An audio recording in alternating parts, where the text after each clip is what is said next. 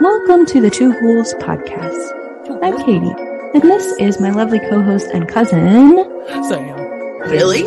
What? Like, I don't believe that shit. Oh, oh. They photoshopped their grave and they did it for months Oh hell no, I'm not looking at that. Oh hell no, I'm not looking at that. Wow. until they got King Petty, Michelangelo. I literally have a picture on my computer screen right now. It's fucking real, dude. wow, chicka, wow, wow.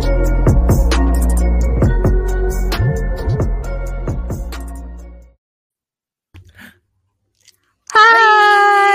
Oh, I'm so glad you guys are here. Wow, there's eight of you. I can't believe this shit. You guys amaze me every week. This is a regular thing now that we have. This like, is weird, right? This is weird suspicious. is weird. I'm freaked out by it, guys. I'm not gonna lie. Maybe y'all shouldn't be here. Maybe you should go away. no, please don't leave. okay, you can go away now. welcome, welcome. Who's in the Hi, chat? everyone. We have um, Melissa, Cosima's here, Morg Fairy, and Vicky's here. Hello. On Vicky. Hi guys. Good Hi, evening. mom. Hi, Melissa. Good evening. Good Look evening. Good evening. Hi guys, drop your zodiacs in the chat like usual if you want your um, horoscopes read at the top of the show. Sam and I are going to go over a few opening things, but um yeah, we did hit 700 fucking followers on Instagram. Yes, Can't even tell you how excited we are about that. It's mind-boggling that there's that many people that Very it. weird because you want to know what we've. I'm, I'm also fixing my bun. This is real life, Oh, people. good. Fix your booty Um, bun. You know what's crazy about that is that we literally only got on Instagram a couple of months mm, ago. Yeah, it was like a couple of months ago. And we went from like 200 followers on Instagram to 500, then to and I was six, then to freaking out at seven. like 200 and like 300 400 like every time we hit a new 100 we're like all right is it gonna stop and it happens in like a week. It happens Yes, in like a week. it's It's, weird. fucking It's crazy, fucking dude. weird. all i do is post random shit on there and i'm like hope you guys like this because this is all i got um do you want to show off some of the merch while we while we have our code Yeah. still Yeah, let's do it. um guys there is a sale going on did you know that Uh, you probably didn't know that a sale i know it's crazy but um there is a sale going on in our shop right now for 20% off i believe it was i made Yeah, it last week so. i'm not i think it's 20 yeah um we still have our spring collection in the shop i have not yet made our summer merch so that's why i'm kind of Oh. slacking behind You were saying, do you want to show off the merch? Being like, bitch, pull up the merch, and here I am, just sitting here, like listening. To Unless you. you're wearing it. You're like yes of course My um bad, guys. I don't care. Um, yeah, it's like a skull, and we have like fun. Uh, I don't know. I was going for like a garden theme, so like there's a lot of floral accents in our merch. This This, one's like a this, um, biker this tank, season. which is so cute. Yeah, that's what I was going for. I was going for like a biker vibe, you know, and it only then comes in black. like although this one comes in yellow. That one doesn't. This one, but the other one does. In case you were like hold on. the um the biker one. which you Not like Wicked is like if you're like, oh, like oh, right? Okay. You know what's case you weren't, funny is that you yeah, always like tell nice me that this is my dirty color. You always tell me that this It is my color. bitch. Go get one now. And guys, it's not going to be in the store for much longer because um, I say that, but I'm like still not working on the summer merch. Believe me when I say it's been quite the journey to get some summer merch in the store. If you don't know what I'm It talking about, I made a reel and put it up. I was like, oh, I'm gonna make some merch for everyone instead of using like Canva. I was like, I'm gonna make it this time. I'm gonna make gonna, the I'm gonna draw No. it. I, it was you guys should just go check it out on Instagram because um I I can't explain it do it justice but um we have some Taurus some Tori in the group Me in the- in too. They're Tauri um Tauri, I love the skeleton shirt yeah oh I forgot to completely share the code with you guys what a dumbass you guys need to be like um it is code by spring meaning like Yes. b b-y-e by spring 'cause we're trying to get our um, spring collection out so that we can get our summer collection in if you don't like um, the spring collection it's okay because there's always the classic mug If you just want to support the pod, you want to have a cute coffee mug, bitch, go to the shop. It's on twoghouls.com. Join us Yeah. every Wednesday because we drink coffee out of our Two Ghouls mugs. Mm-hmm. every Wednesday morning. Every Wednesday morning. It's sitting right under my Keurig right now. Yep. Nice. Oh my God. You have had quite the past couple of days trying to Bitch. Yeah. Bitch, it's It- been a lot. One That's thing I'll tell you guys true crime on this podcast, no one does it more extensively. I don't care who you are, if you're fucking Bailey Sarian yourself. oh my God, Katie, I'm don't I say said that. it. I said it and I'll stand by it. If anyone in the chat has anything to say to me, you Oh my God, people are gonna go off. I'm serious. Listen, I didn't say it. I Katie said it. Sam is better than Bailey Sarian. I oh love Oh my Bailey. God, I do too. I do. I love her. I love her. I think she's great. I think she's unproblematic as fuck, and I love her. But no, no, you do the best. Nay, nay. Nay, nay. Like she Fifi. Aqua Tavana. Aqua Oh God, I love her so much. She's so cute. Wonder if we can have her on the podcast one day. oh my God, yeah, right. when we have like maybe I don't know two more followers. we do. Well, we we're so tiny, but it's all right. We have a good community. I love you guys. I did. uh, yeah, we love you guys. I did want to say what with doing this episode, it's a little bit different than any of the other true crime that I've done because it's unsolved. Mm. And it is a well-known case. Um, but we're gonna get into like the nitty-gritty of of probably the stuff that people don't know about Mm. about this case. Um, but like I said, it is unsolved. So there is an official website where if you or anybody that you know knows anything about the whereabouts or anything in regards to this case and about Madeleine McCann, you can go to findmadeleine.com and you can report it there. I Okay. believe there's also an option to donate. I'm not 100% sure. So if you feel called to do that, you can go there. They have an mm. official Facebook page, they have an official website, an official Instagram, all of that. But if you or anybody that you know knows anything about Madeleine McCann, head to that website to report it. Mm, agreed. And I'll put that in the description. I forgot to put it in there today, but I'll do it by tomorrow. Definitely. I'm gonna pull up the horoscope. We're gonna start with Katie. She's a cancer. Cancer. Any other cancers in the chat?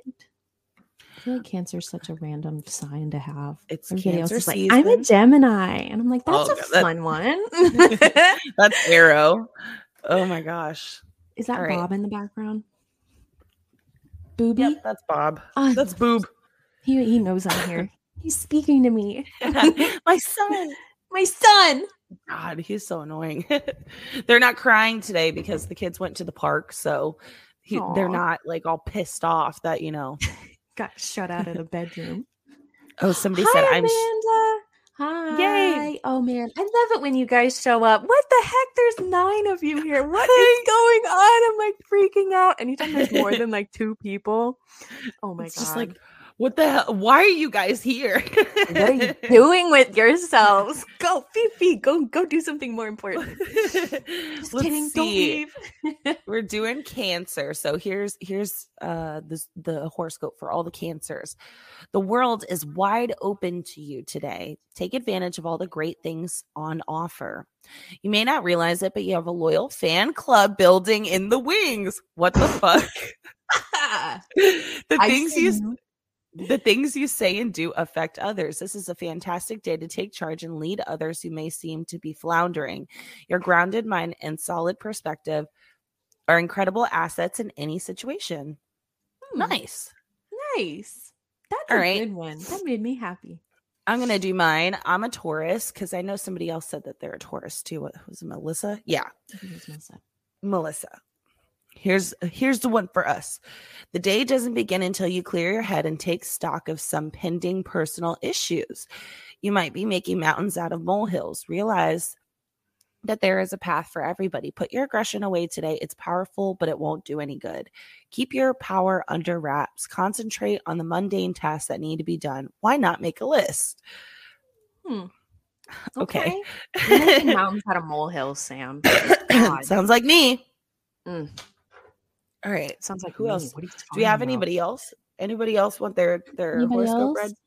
We'll do Scorpio at least. Yeah, let's do Scorpio. Do Scorpio and Aries. Anybody else want their zodiac read? Speak now or forever hold your pee. Yeah. let's see.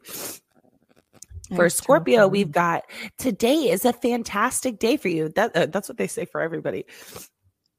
So enjoy yourself fully. Your emotions will be stable, and you'll find that you have a very expansive sense of well being. Your self confidence is strong, and you should use this to your advantage.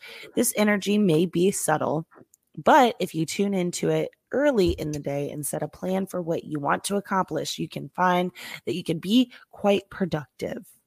Hmm. And we'll do Aries. And Leo. Anton asked for Aries or Leo. Okay.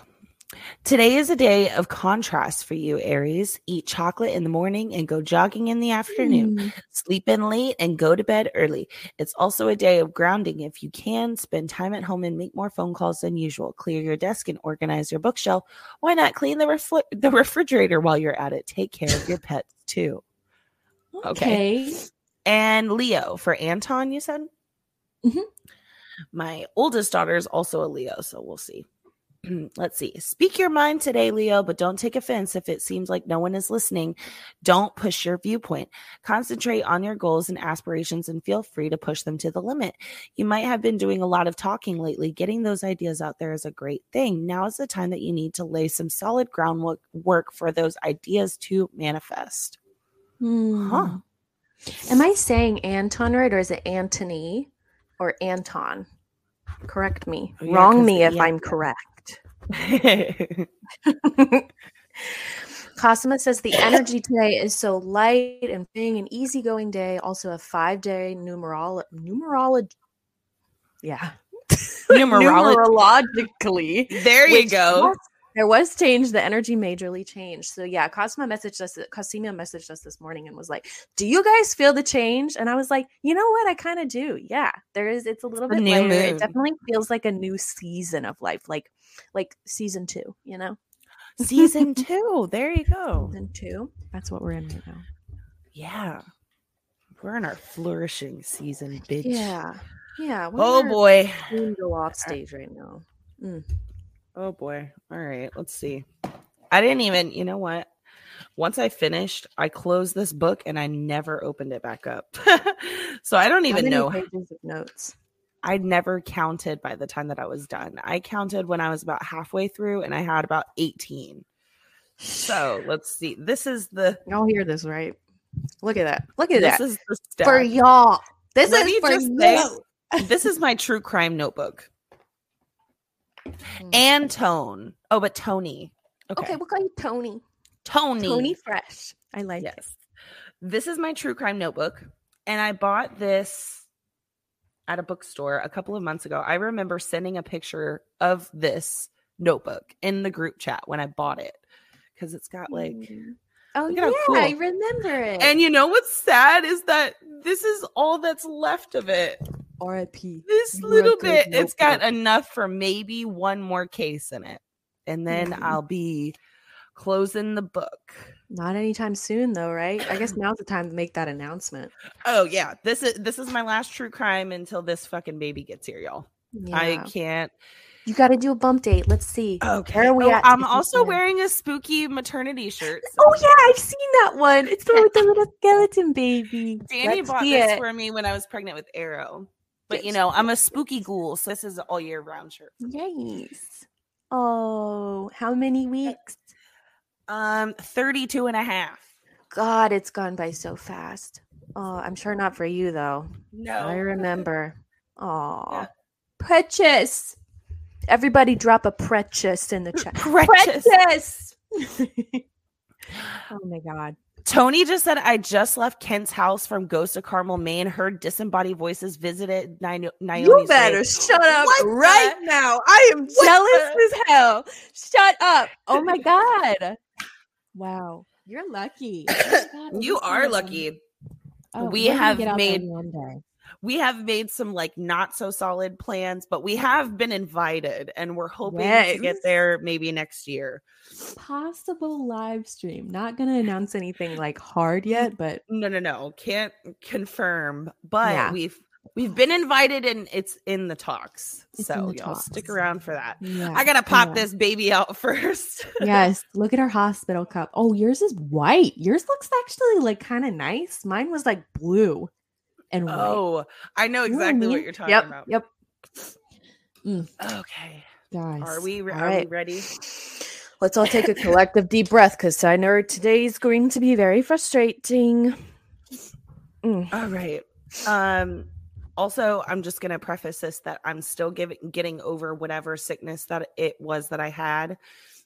So I might have cough drops in my mouth during this. I have one in my mouth right now, so y'all just going to have to deal with it. If y'all And there might be coughs in between. That's okay. I'm I'm trying. I know. Okay. So, Here we go. Madeleine was born in England on May 12th, 2003, to her parents, Gerry and Kate McCann. She also had um, two year old twin siblings that were like a year ish, a year or two younger than her, a brother and a sister. Gerry and Kate actually spent years trying to get pregnant and they finally had to go the IVF route and that's how they had Madeleine. Oh, yeah.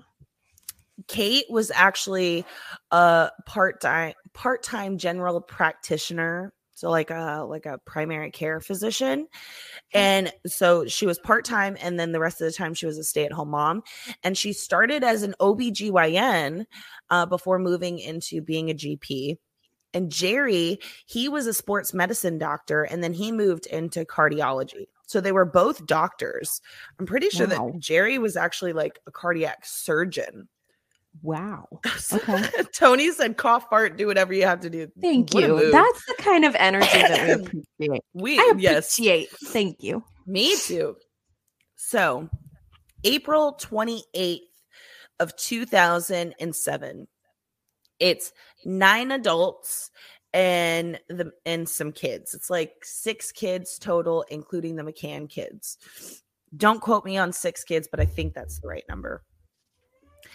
This whole group, it's like the McCanns and their friends and their friends' kids and their kids. They all decide to go on vacation to Portugal. They stayed at a place called the Ocean Club Resort in Praia da Luz, which was one of several complexes in the village. It was um so it was like a surround it was like big and like the whole outside of it was a bunch of apartments and villas and then there's like a strip of beach and there's tennis courts and there's a big pool in the middle and there's yeah, it's like an all include like uh, you don't need anything outside of the resort. Everything is there. There's restaurants, there's Mm, a kiddie club for your kids to go to during the day, whatever. okay. So yeah, there there's four pools, several tennis courts, a kiddie club for the children where kids and toddlers could be watched during the day and they would take them on like outings and do activities. Um also within the resort which was actually at like the further end of the resort, there was something called a night creche, which is actually just like a nursery or daycare, but it was Okay. for the nighttime. So it was like if the parents wanted to go out and do stuff at night, they could leave their kids at this night care, not daycare, but night care. They called it a night creche. Okay. But the McCanns, they didn't want to use the night creche because they thought it would disrupt their kids' schedules. Because they thought that they would have to put the kids to bed too early and then pick them up too late and wake them up in the middle of the night to take them from the, the, the night creche back to their apartment Okay. and it would disturb their schedule. So there's also a restaurant called the Tapas Restaurant, and it's literally across the swimming pool from the apartment that the McCanns were staying in. The apartment that they were staying in was also apartment 5A, and it was literally on the corner the right corner of the building. It was the last apartment on the corner.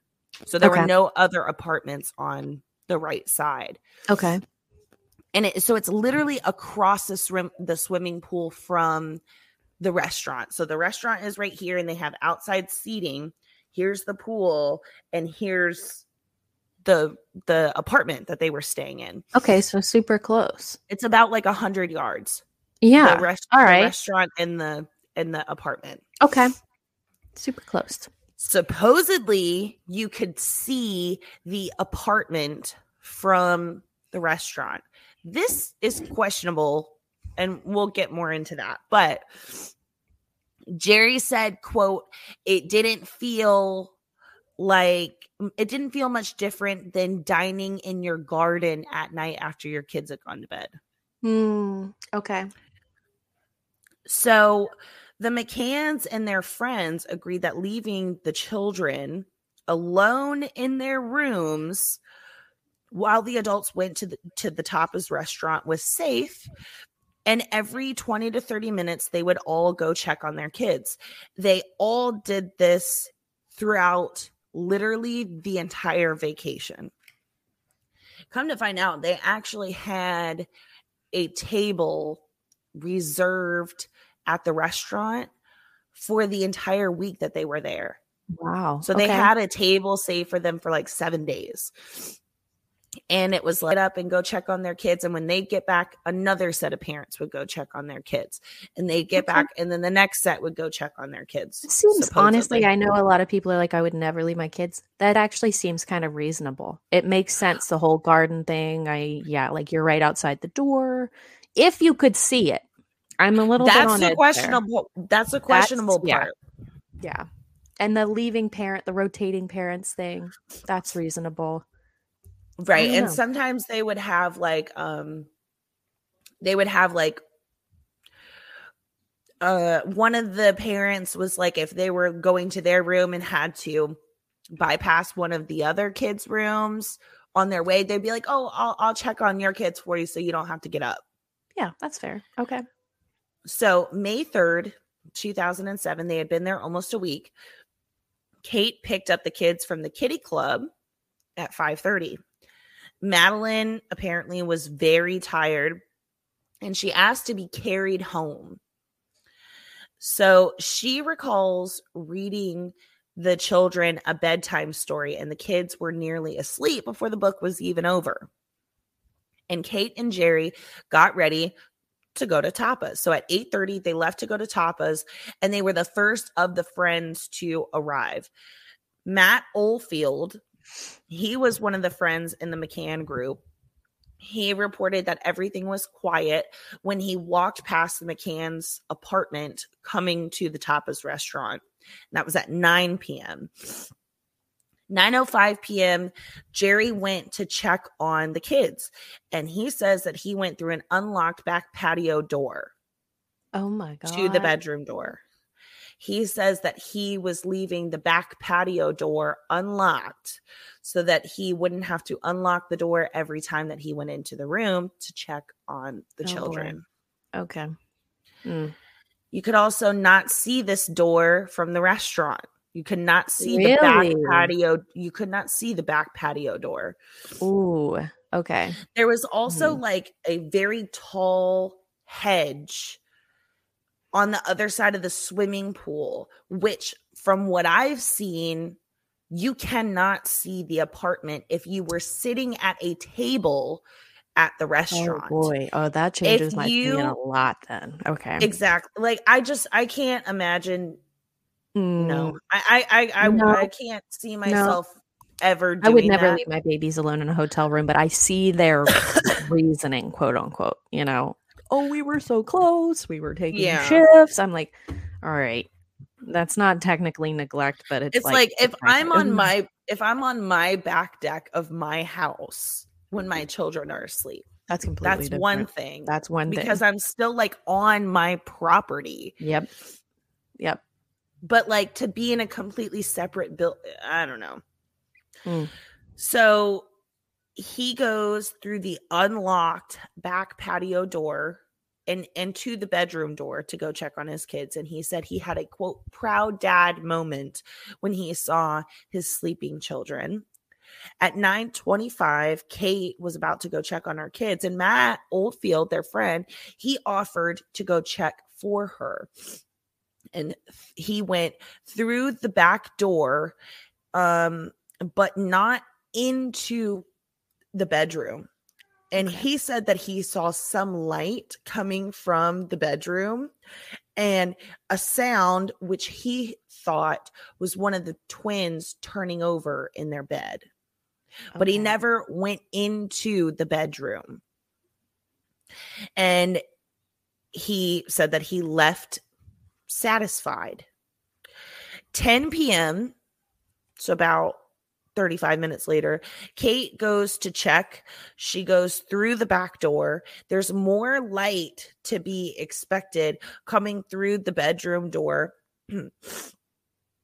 and the door was open wider than what she remembered like it was open wider than what she remembered was it was left as Yeah. and um the wind slammed the door shut so she reopens the door and finds madeleine's bed is empty.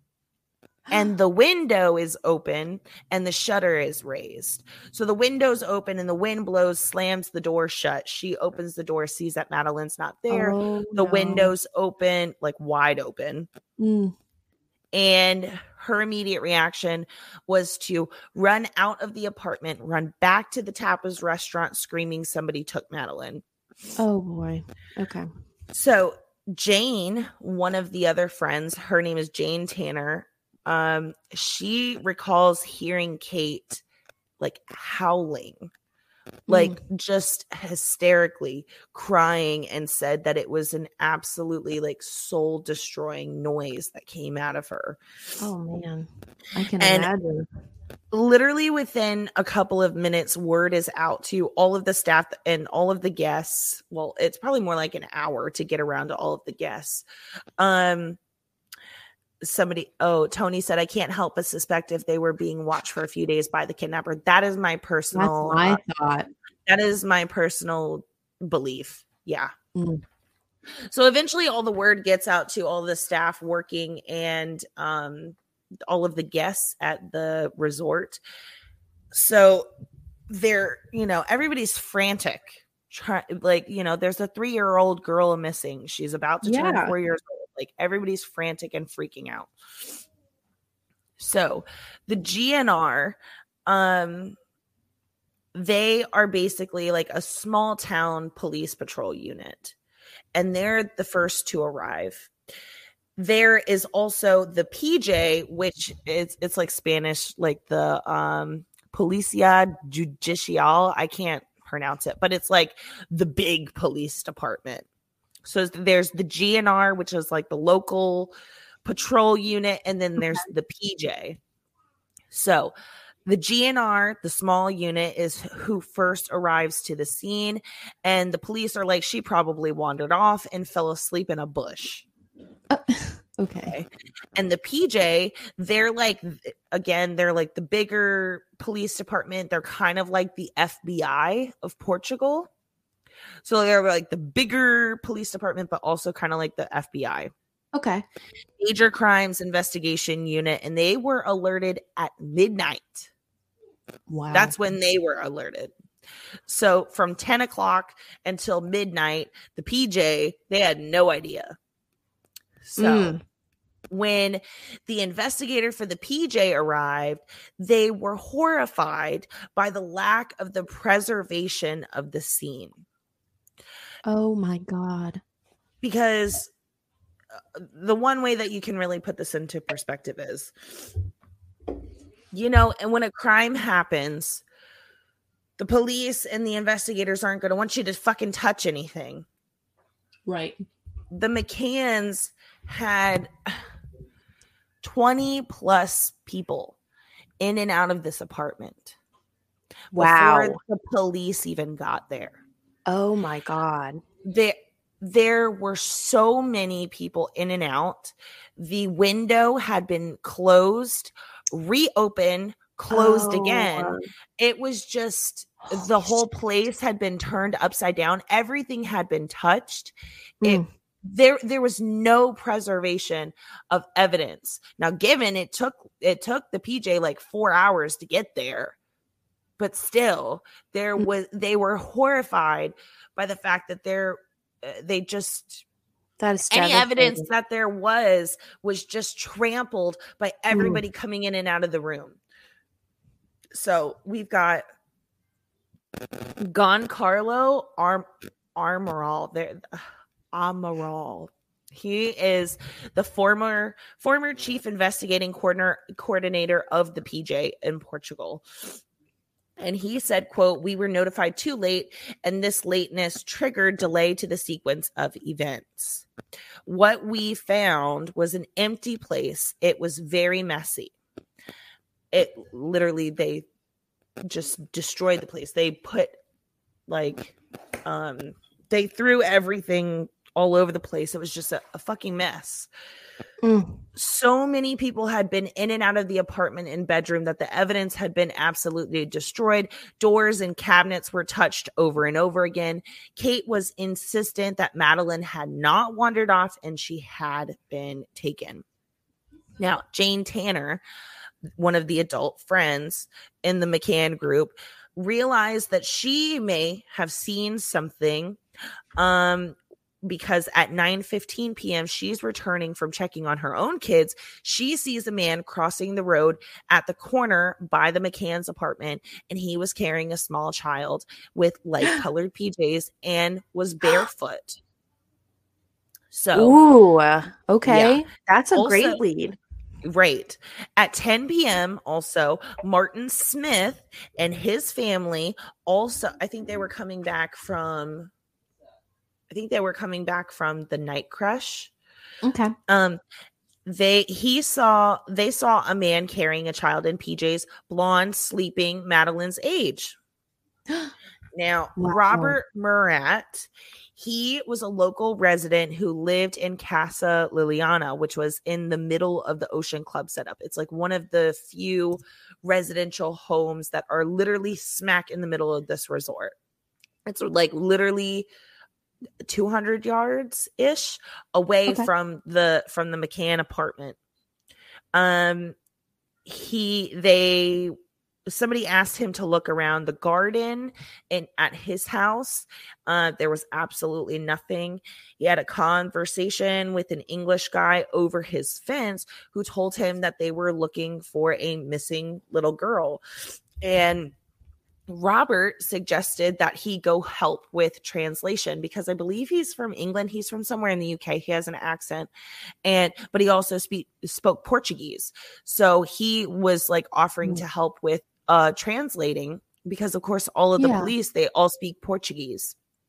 Not a Oh, lot of them is true. speak That English. made everything way more difficult. Yeah. Oh yeah, like the guy Mm. Gonçalo, the guy that um is like the, was the chief investigator. He does not speak English. He only speaks Portuguese. So Mm.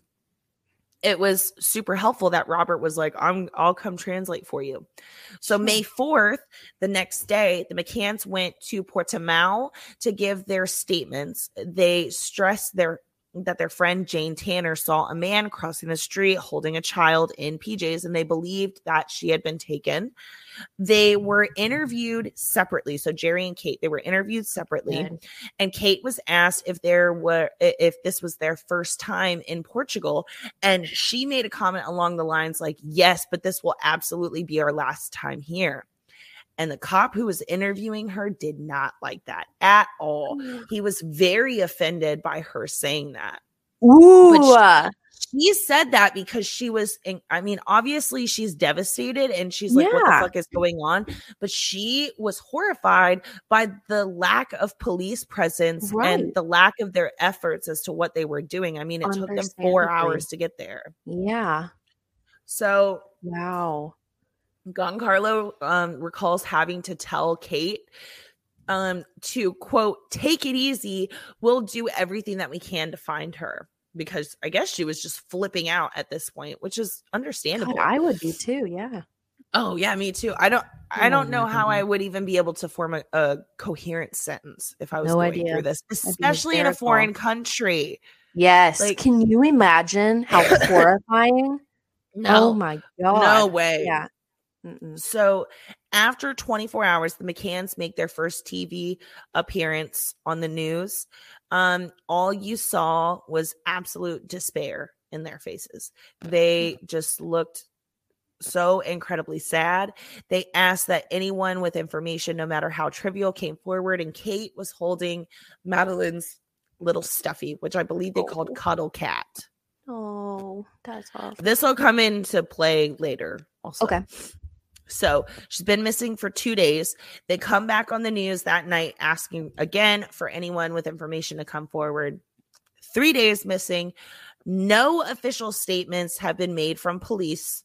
No updates, no leads, absolutely nothing.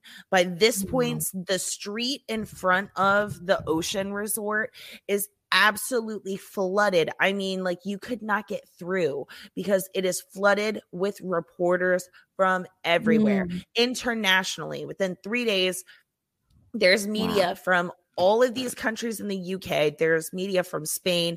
There's all the media from Portugal. There's tons of media from like Ireland and, and England, all over the UK. This had blown Oh, up in a matter of days because it's an English kid or British kid. Uh, Is that not the same thing? But like it's this English little blonde white girl who has gone missing in a Mm. foreign country and Mm. it blew up. I mean, it was just a sea of people and cameras in front of the resort. And Gonçalo says the people deserve to know that the police are doing something, but our judicial framework in criminal and procedural procedural terms is based on secrecy. He create this creates a safeguard um, for the investigation to find the truth.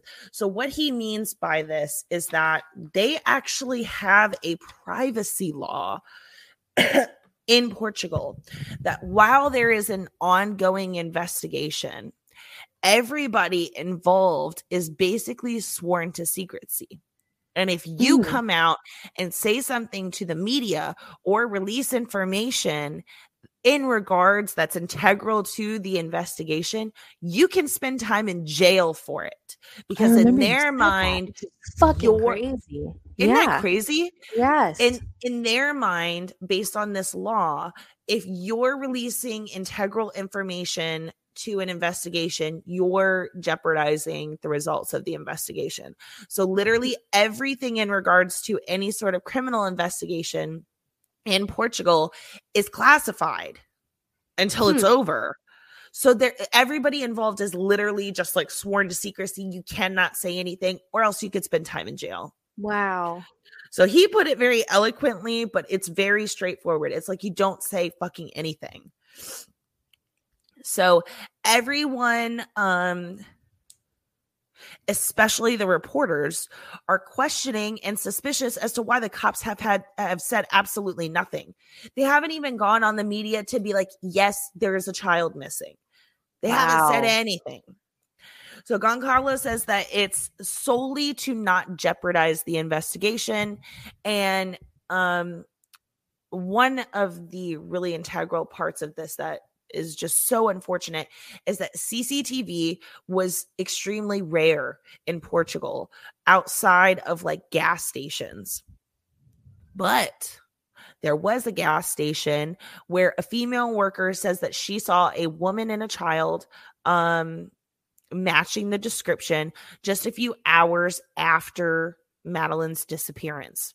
Mm-hmm. Several reports of potential sightings within the first 72 hours, three days, and still no solid information from the cops publicly. Wow. I mean, they weren't even publicly giving a description of her so that Holy people could look for her. Holy you know what. I mean? That's insane. Like and, and at this point all that anybody knew was that she was missing and that was because her parents had gone on the media and been like hey our kid's missing please help us Mm. So Wow, four and with days all missing. those fucking people there, you would think like let's at least give a description so everybody can keep an eye out. Holy which of shit. course like of course um the McCanns had like pictures of her like yeah. whatever but the cops never came out and gave an official statement saying this is how old she is she's blonde she's Mm. this uh, however many inches tall she weighs this much she's got a birthmark in her What eye an oversight. Jesus Like, Christ. uh, there was just nothing to that was officially given by somebody within the government nationally you know it was just her parents um so 4 days missing at this time of the year. The the population in Praia da Luz actually triples because of tourism. So it goes from 400,000 to one and a half million. And Praia da Luz is actually not big. It's a small place. So not only are we dealing with a missing child, but we're dealing with a missing child in a population that's triple the size that it normally is. Mm, That makes sense, yeah. which makes it that much more difficult. And the GNR is a very small police department with limited resources and limited knowledge of these types of cases. Most of their crimes were literally stopping drugs from coming uh, from Morocco. That's that's basically what they focused on because they had like a large drug problem. I don't know. They said it was marijuana was was which is what they were dealing with was a lot of weed coming from Morocco. Mm, That was like 80% of the crimes that they dealt with in Praia da Luz. So the PJ was so slow that they took their uh, their sweet ass time setting up roadblocks, car checks, notifying borders, airports, all of that.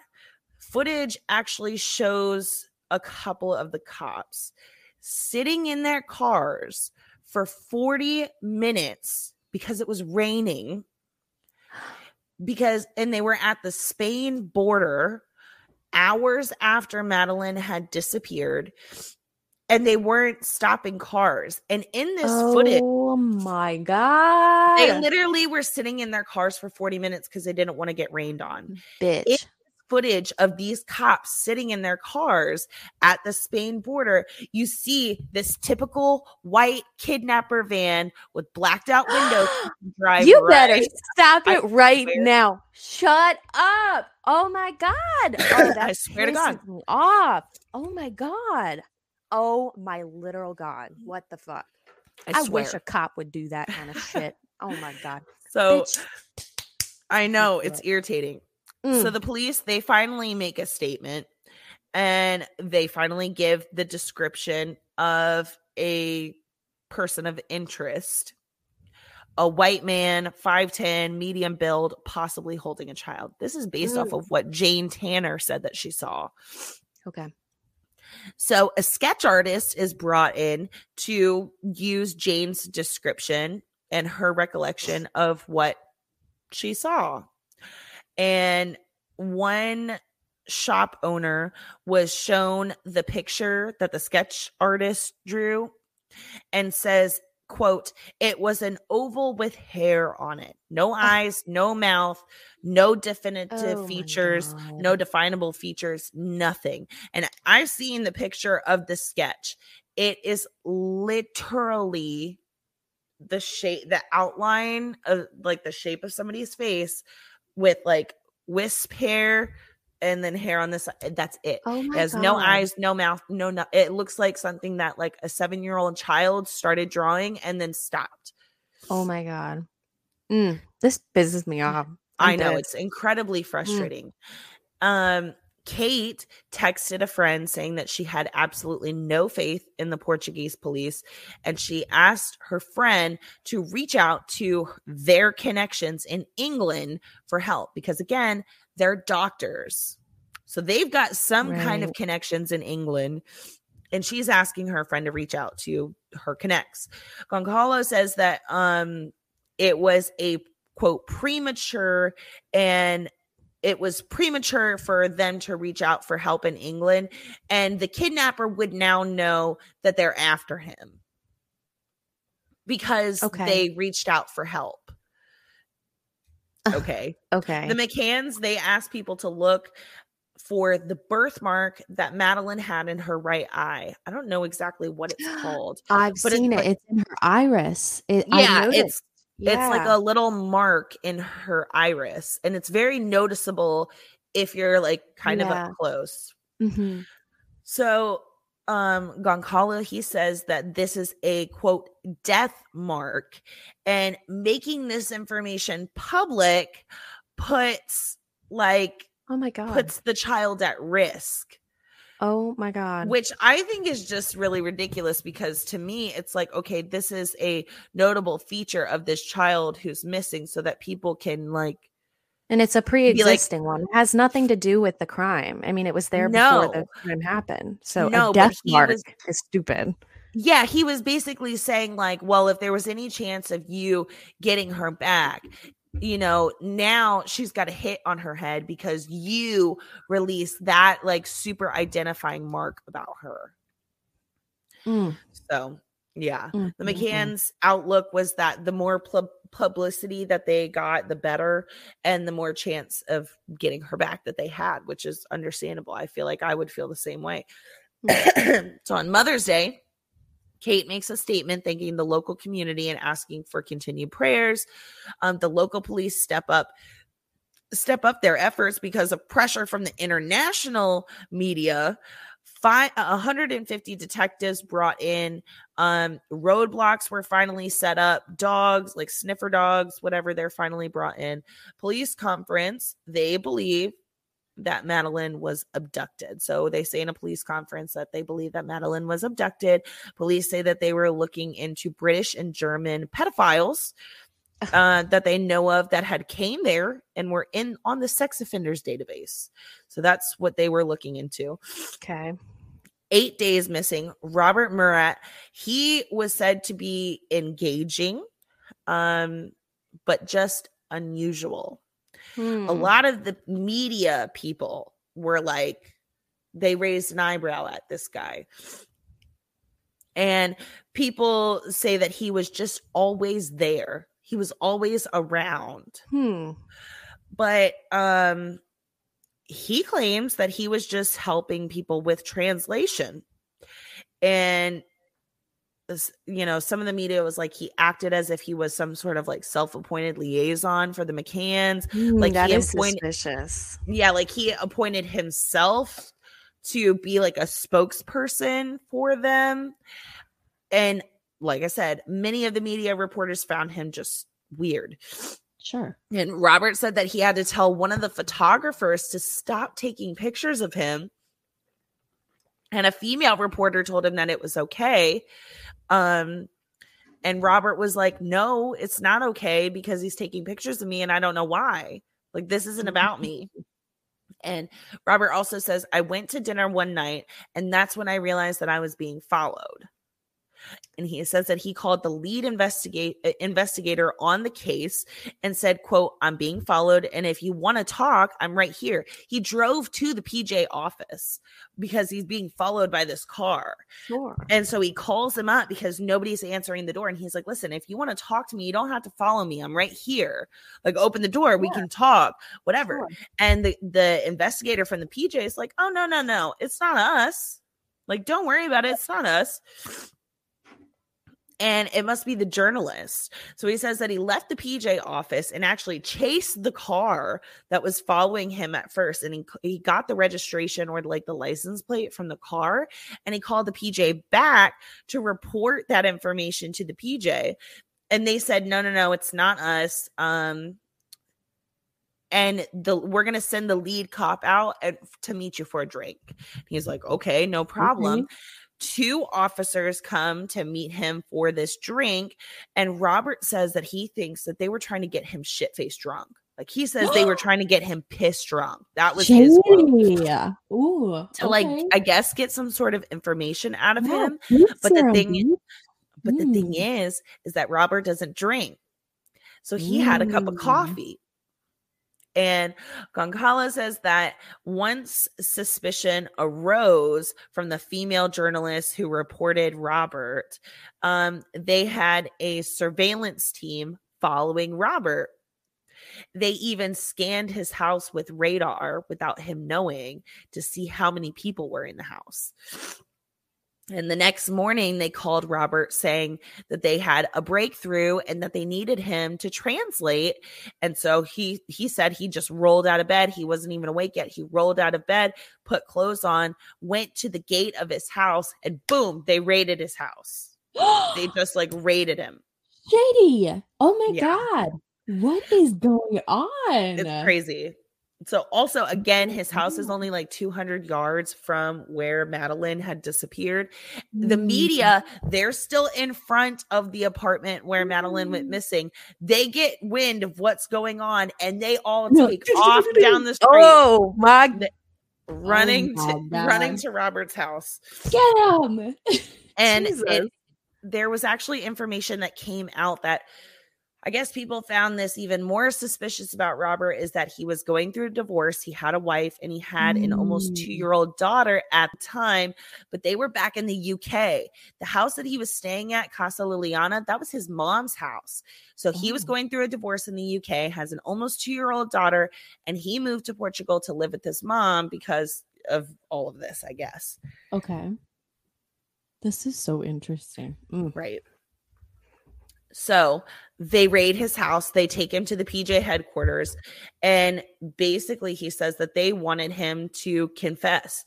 Robert says that it felt very threatening that they told him that he was guilty, that his time was up, that the more he said that he hadn't done anything, the more that they said that he lied. And he said that he felt like he was being set up he Mm. was named an official suspect which in portugal it's called called arguido which just means you're an official suspect. It doesn't mean that you're guilty. It doesn't mean that you're under arrest yet because it's like we don't have enough enough Yeah. information to arrest you. But like we you are the person that we have our eye on and we're going to make it public knowledge that you are the main suspect Oh, now it's public knowledge. Yes. What the fuck. Okay, this is getting weird. I'm weirded out. Hmm. So let's see. He uh, he was named an official suspect, but released without any evidence. His release didn't mean that he wasn't involved; it's solely that there wasn't enough information to or evidence to arrest him. This was the first and only development in the case so far. Hmm. So, with that, the media just grasped at it, and police are briefing the media on the updates about the investigation um, into Robert because they're they desperately wanted it to be him so that they could Sounds really like be it. over with this Yes, and they could get back to the tourism of Praia da Luz because that's at, what at it this point like. they're fucking Mhm. wasting money. They're losing money. Mhm. It's not good for them. Uh-uh. Exactly. So, um, Wow. Wow, that is so his cousin so robert's cousin owned a hotel in the area and his brother-in-law also owned a home in the area both of those places were searched Mm, found nothing nothing.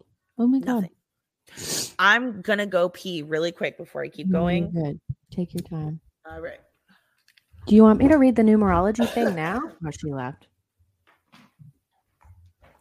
I'm gonna go ahead and look up the numerology thing. Oh, my phone died.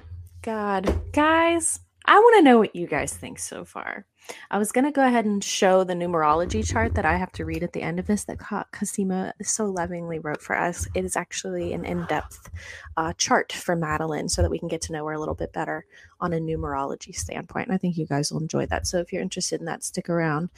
But this is fucking crazy, right? I mean, what? I, I'm just so confused about the fact that they're not sharing anything about the, you know, like how we can find Madeleine, how we can possibly search for her, especially with everybody, the influx of people coming in at that time. You would think that somebody would have passed by or seen nothing. It's insane. Here comes Sam.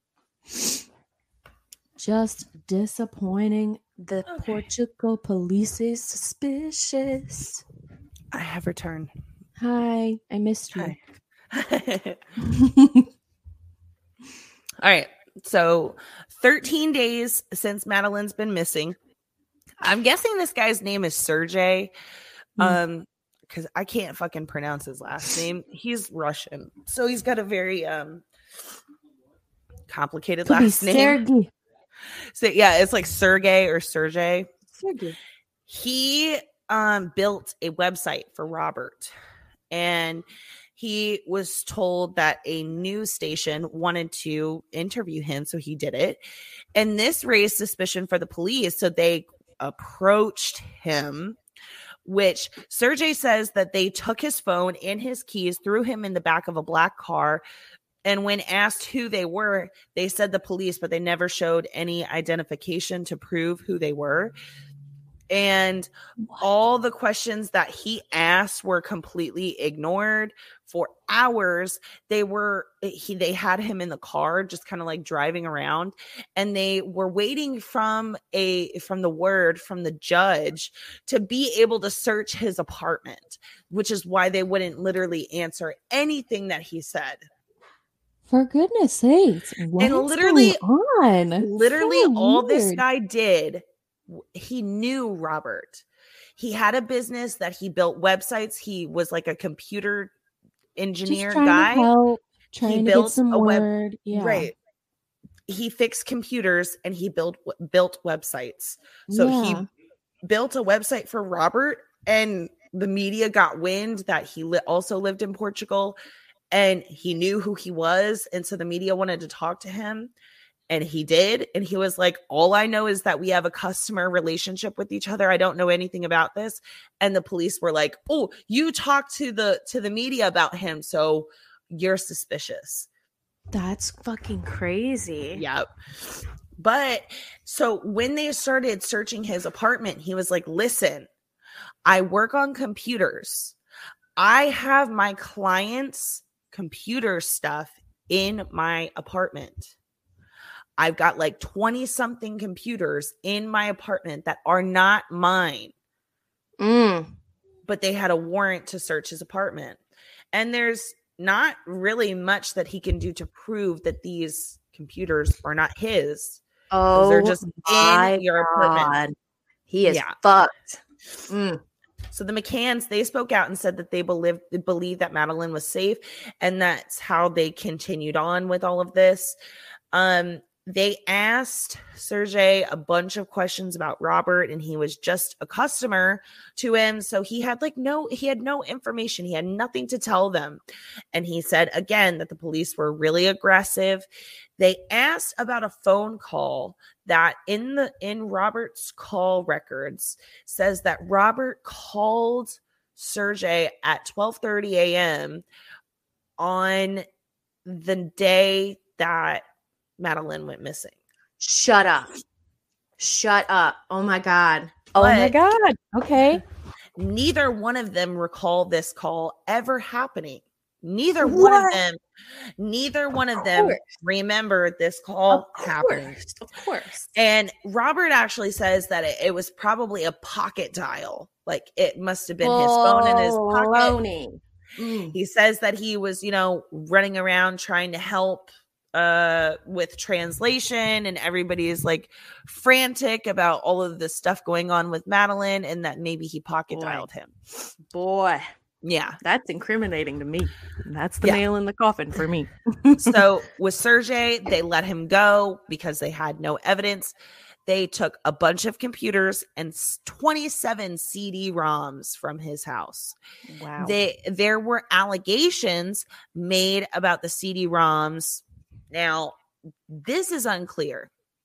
The only thing that Sergey would say about what was found was quote pornography. but- Oh. He refused to elaborate on that. So I don't have any other information as to what was found, but yeah. Mm. Interesting. Um, so there were allegations made about that, but because there were so many clients' property mixed in with everything that they took from the apartment, um, it it was not able to be proved if it was his or not. And it's again not clear if there was something criminal about what was found on the CD-ROM or not. okay. He just he would not expand on it at all. So lots of political pressure from the portuguese police because at this point the british prime minister and the government and the police departments are becoming involved in this case. The portuguese police they wanted to handle all of this alone. They didn't want any help. They didn't want them involved. And the pj started getting hit with criticism internationally because they did not they didn't do anything. They weren't mm. doing anything and they did not like it. When they were being talked down upon, it pissed them off.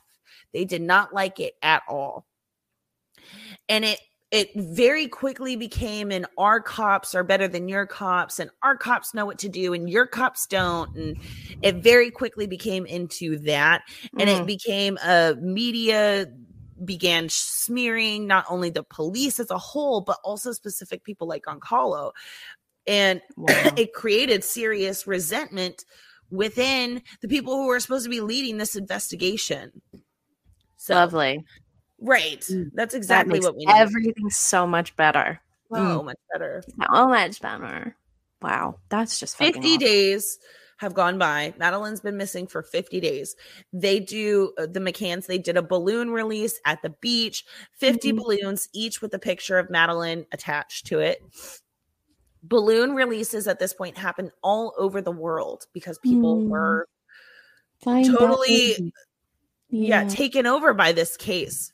And Kate and Gerry couldn't make a single move without being literally swarmed by the media.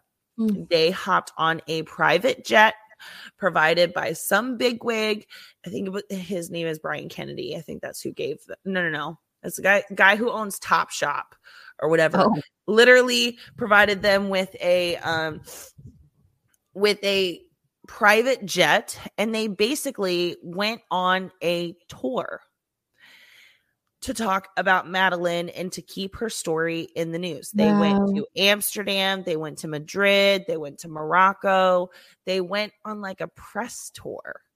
Wow. Which a lot of people thought was fucking weird. Crazy girl. They mm. had one advisor tell them to treat this as a political campaign because the more you talked about it, the more that you kept her information and shit in the news, the more likely she was to come home. That's okay. that, I that mean, was that makes sense. Yeah. The parents I mean, are definitely not off my suspect suspect list at all no. because of how this started. You know, right? Weird. And they, while this on this tour, while they were on this tour, they even went and saw the Pope. Like they went to the oh Vatican City God. and went and saw the Pope. Huh. Um, their tour was qu- called the quote road show. That's what the media called it was like the mccann road show. Um okay. this was met with a lot of raised eyebrows and a lot of hostility because a lot of people just thought it was fucking weird. And weird. this is when everybody starts to be like um and start pointing the finger to be like well maybe you guys were involved in this because y'all this is just strange so they obviously say that they have absolutely no involvement. The media in Portugal begins to shift, becoming more critical of the case and why it's still headlining because they in at this time there was a lot of children that were going missing and they're like why is this still in the news when like our local children can't even be in the news this long when they go missing? So they started getting hit right. with like a lot of so true. Very it's strange. True. yeah. Um so a lot of local people were really frustrated with the mccanns because it's like why do y'all get this attention and our kids don't? Right. Right. So some media believe that it's because the McCanns are white, they have money, they're doctors, they're from the yeah. UK. And if this was a Portuguese kid that was missing, they wouldn't have anywhere near this kind of coverage. They wouldn't have the resources, they wouldn't have the money to to do anything of what they were doing for Madeleine. It is weird. Yeah. Yeah. So this is what when we really start to see lots of mixed feelings from the media, from the locals, for literally everybody. Mm-hmm. Portuguese people, they're mad about not nearly the same amount of funds, resources, media attention, how none of none of that is given to local missing children like I said. Still there's a bunch of leads coming in about potential sightings and literally like 99% of them are absolute nonsense. Um only the only semi-valid lead was the sighting at the gas station the day that Madeleine went missing and the couple who says that they saw her and that they that she matched the description says that um when they saw her she said quote can we see mummy now like the like with the uk accent like can we see mummy now Mm, like yeah. that Okay. which raised an eyebrow Right.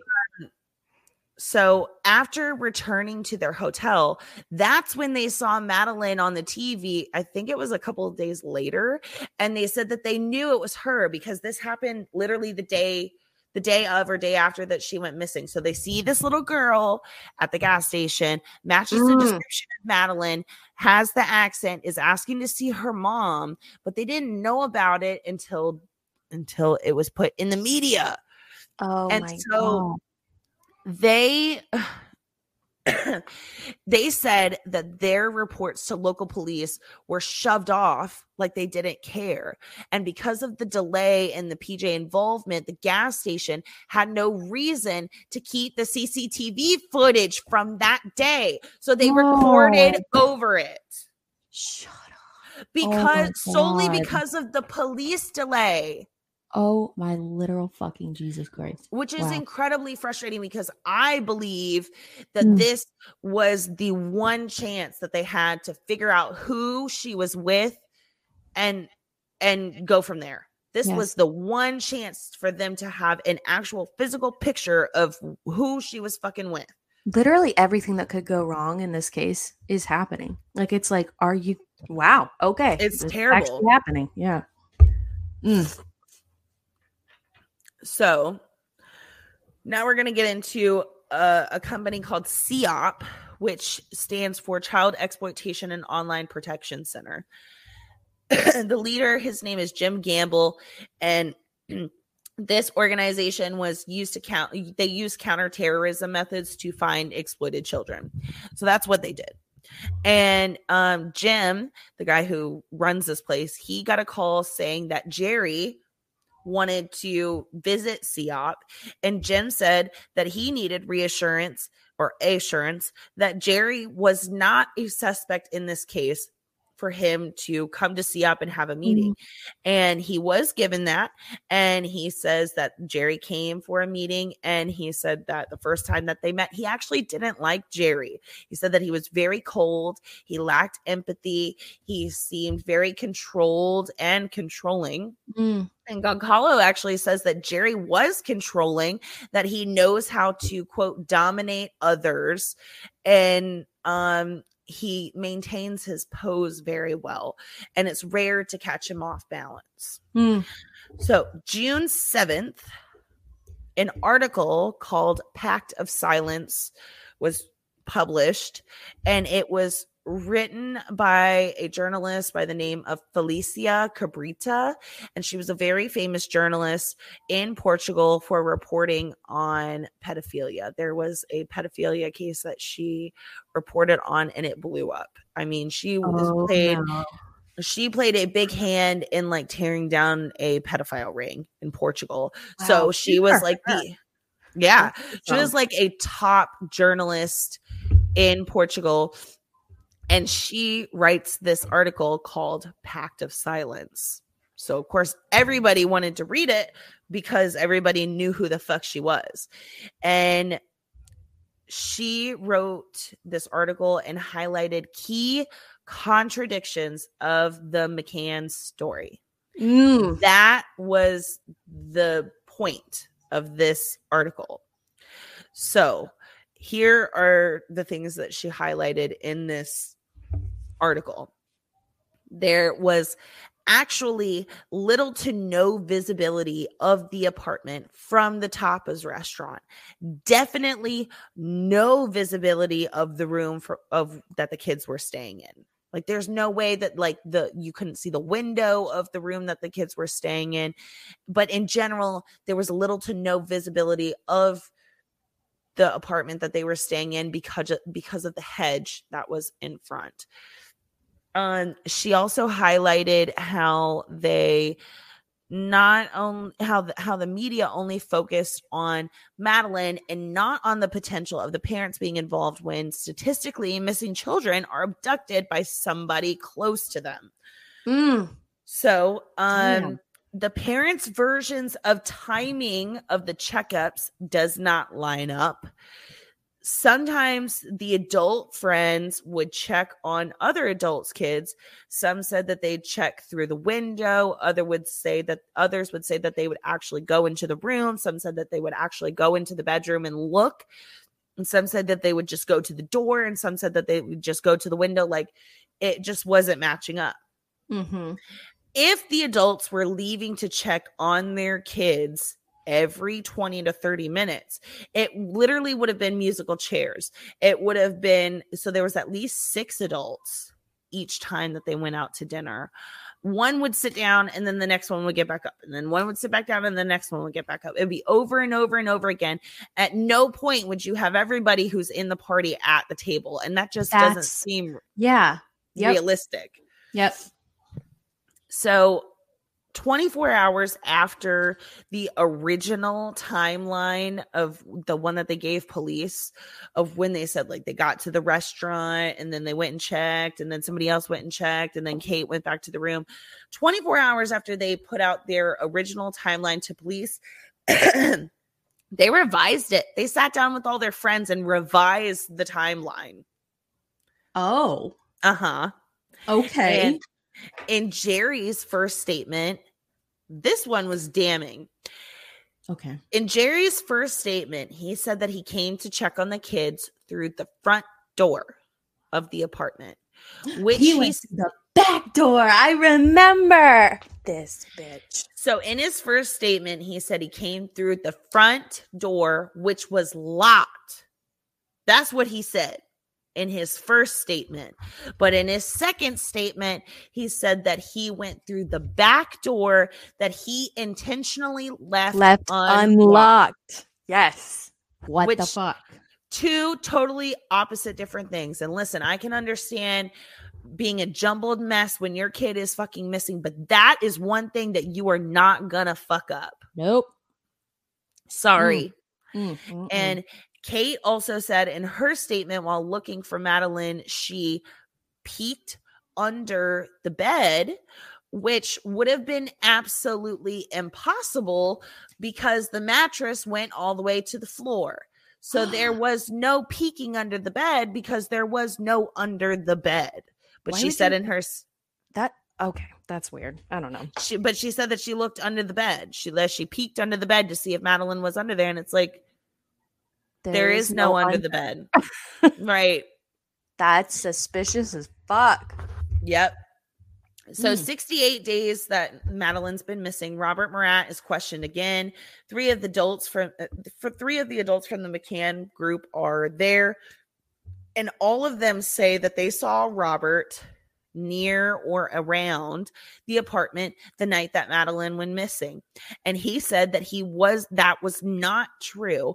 And he says people who do know him and the police were there that night and can vouch and testify that he was not around the apartment. like it's just the three McCann friends who are like, we saw you, we know it was you. It, very strange. That's so weird. and God. Jane Tanner, the lady who had the sketch done because she supposedly saw a man carrying a child, her statement about about what she saw eventually became uncredible because of the detail um that she continued to add over time into her story Mm. at one point even she said that she might have known the guy uh, what he looked like what he was wearing like it, so her story just ended up becoming in, it, uncredible because she kept adding things to it which is like if these things were true you would have told us that from the jump These parents are suspicious as fuck. Yeah. Mm. So at this point, um oh, the Pact of Silence article highlighted all the inconsistencies and basically everything that we knew about the case at this point was completely not credible. So at this point, again, back to square one, we have absolutely nothing. We have absolutely no evidence. And at this point, police believe that there is an alliance to protect somebody, an alliance in the McCann group of friends. They think that Sounds somebody's like protecting somebody. That's exactly where my brain was going. Uh huh. Mhm. There was a shift in how the McCanns were regarded in the media. Um, the PJ got hold of McCann uh, and their friends' emails and their phone calls and their call logs, Mhm. and um, they destroyed crucial evidence in this case. They had 20 plus people in and out of the apartment before the cops even got there, which was four hours later. The shutters were found open but um when they immediately like when they first went into the room and saw that Madeleine was gone, the shutters were supposedly open, but Gerry closed them and then somebody else reopened it and then closed them again. like nothing about the room was as Kate described it when she walked in and saw that Madeleine was gone. Mm. Um, so nothing was as she described it.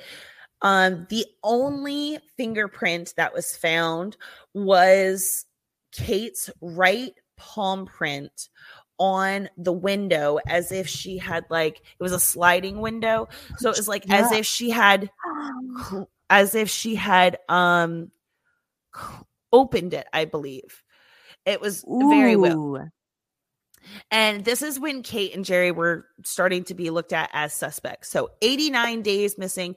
Portuguese police finally take up offers from the British police for help. They bring in a cadaver dog and they bring in a blood sniffing dog. So two different dogs. One dog hmm. is specifically to sniff for dead bodies, decomposing bodies, and the other dog is taught specifically to sniff only for human blood, not animal blood, not dead bodies, Yeah. just human blood, nothing else. Okay. So Gonçalo says that Gerry was scared of the dogs coming. Also, Mm. This guy, Gonçalo, I, I, I'm pretty sure I'm saying his name incorrectly, and I'm it. I'm sorry, um, but he not a good guy, very biased and not a good dude. So anything really that he has to say about Kate and Gerry, I don't believe. Mm. But he says that Gerry was scared for the dogs to come. So the cadaver dog was brought in first to the apartment, by the way. He was brought in first and he had an, an immediate behavior change when he entered into the apartment. He was very tense um and he alerted in the bedroom the yeah of the parents bedroom oh, doggies never lie, bitch. and he also alerted behind the living room couch Oh. the blood dog also alerted i believe in the bedroom Oh. but the Oh. main thing was that fucking cadaver dog Mm. So, three days into the dogs being there, they were taken to the villa that the McCann parents had moved to because they had basically like taped off the apartment that Madeleine had gone missing from and moved them to a different villa in the resort. Okay. So, they took the dogs to that villa that the McCanns were staying in while all of this investigating is going on. And the cadaver dog alerted to Madeleine's stuffy, her little cuddle cat. Oh my god. Oh my god. So Oh the my God, one these that dogs. Kate had literally been seen in every time that she was in the media, she was holding this little stuffed cat. Shut up right I now. That swear means to She was God. involved. Ah! Oh my god. Stop it. Oh my I god. swear. I believe the dogs wholeheartedly on the Bible. I swear to God. Girl Scout honor. I believe them. The only Mm. thing with the dogs is that it's not submissible evidence in court. I alone. know, god damn it. Fucking dogs never lie, bitch. If my dog Yeah. doesn't like you, I automatically know you're a bad person. Mm. True. Unless it's Woody, because Woody's an asshole. Yeah. Woody's just a dickhead. so the PJ at this point, they make a statement saying that Madeleine could be dead because of the cadaver dogs. right. which really was y'all shouldn't have done that. Y'all have been so like, don't put anything in the media, blah blah blah. And then now you're like, mm-hmm. oh, she's probably dead. yeah, that's nice. Real smooth. So 90 days missing. They do a car search. They have Robert Murat's car, the all of the friends of the McCanns. They've got their cars. They've got the McCann car, the rental car. So there's like several. There's several cars that they park in a parking garage, each with like five spaces in between each car, and they bring in the dogs. okay. And he, the dog trainer said that he had no idea whose car was who. oh, And the dog went car by car by car. And both dogs alert to the McCann driver's side front door. cease, cease. And one of the, one of them also alerted to the trunk and like the boot of the car. Oh my Mhm. god. So this was the turning point in how the case was being perceived by the public. The public took box or the police took boxes of the McCann's belongings to a different location and they deployed the dogs again. So they like laid they had boxes of the McCann stuff, a lot of clothes really. Yeah. And they like laid them out one by one, a bunch of different clothes and shit in this big room. And they deployed the dogs again. And the cadaver dog alerted to clothes. And they were mainly Kate's clothes. Shut up. Yeah. Ah! Oh my god. So This is the crazy. PJ, they start doing an in-depth forensic testing of material that they collected from the living room where the cadaver dog alerted and the Mm. boot of the car. They sent it to the UK for DNA analysis. So they had like cut up a piece of the carpet from the living room and they had taken a piece of like the carpeting from inside of the the trunk of the car for DNA analysis, right? Okay. So a newspaper leaked the information that Kate and Gerry were being investigated for murdering Mhm. Madeleine. But they also said that a syringe was found and they that's when they started the rumor that supposedly Kate and Gerry drugged Madeleine and accidentally OD'd her. This was completely unfounded. There was okay. there was no syringe ever found.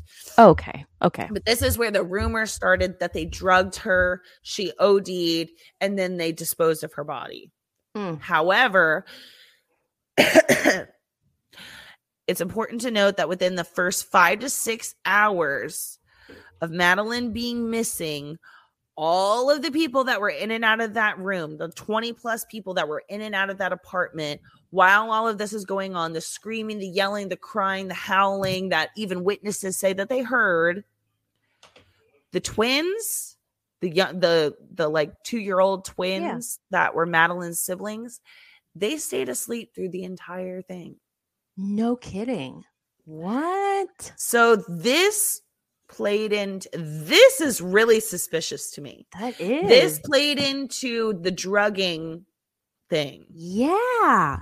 Yeah. where they're like, did you maybe you really did drug your kids? Maybe you didn't use a syringe because there was not actually a syringe found, but like I I got my eye on you now for real for real. Yeah. Oh, So Gonçalo says that Kate spent all night checking the twins' breathing, and everyone was suspicious of them giving Calpol, which is a medicine that is uh, for fever or for pain, but it's also for sleeping. I guess Mm. it's kind of like Benadryl. makes you sleep, sleep. Yeah. Mhm. So, like the whole night where all of this is going on, that Madeleine went missing, Kate is also making sure that she's checking the twins' breathing constantly. Weird. Yeah. Mm. So the police's theory is that it was an accidental death, that they hid her body. Um, the DNA initial results, initial results, this is important, sent from the UK to Portugal. The supervisor who interpreted the translated reports remove okay so it came they they wrote the reports in english yeah they translated them to portuguese okay. they sent them to the pj in portugal Okay.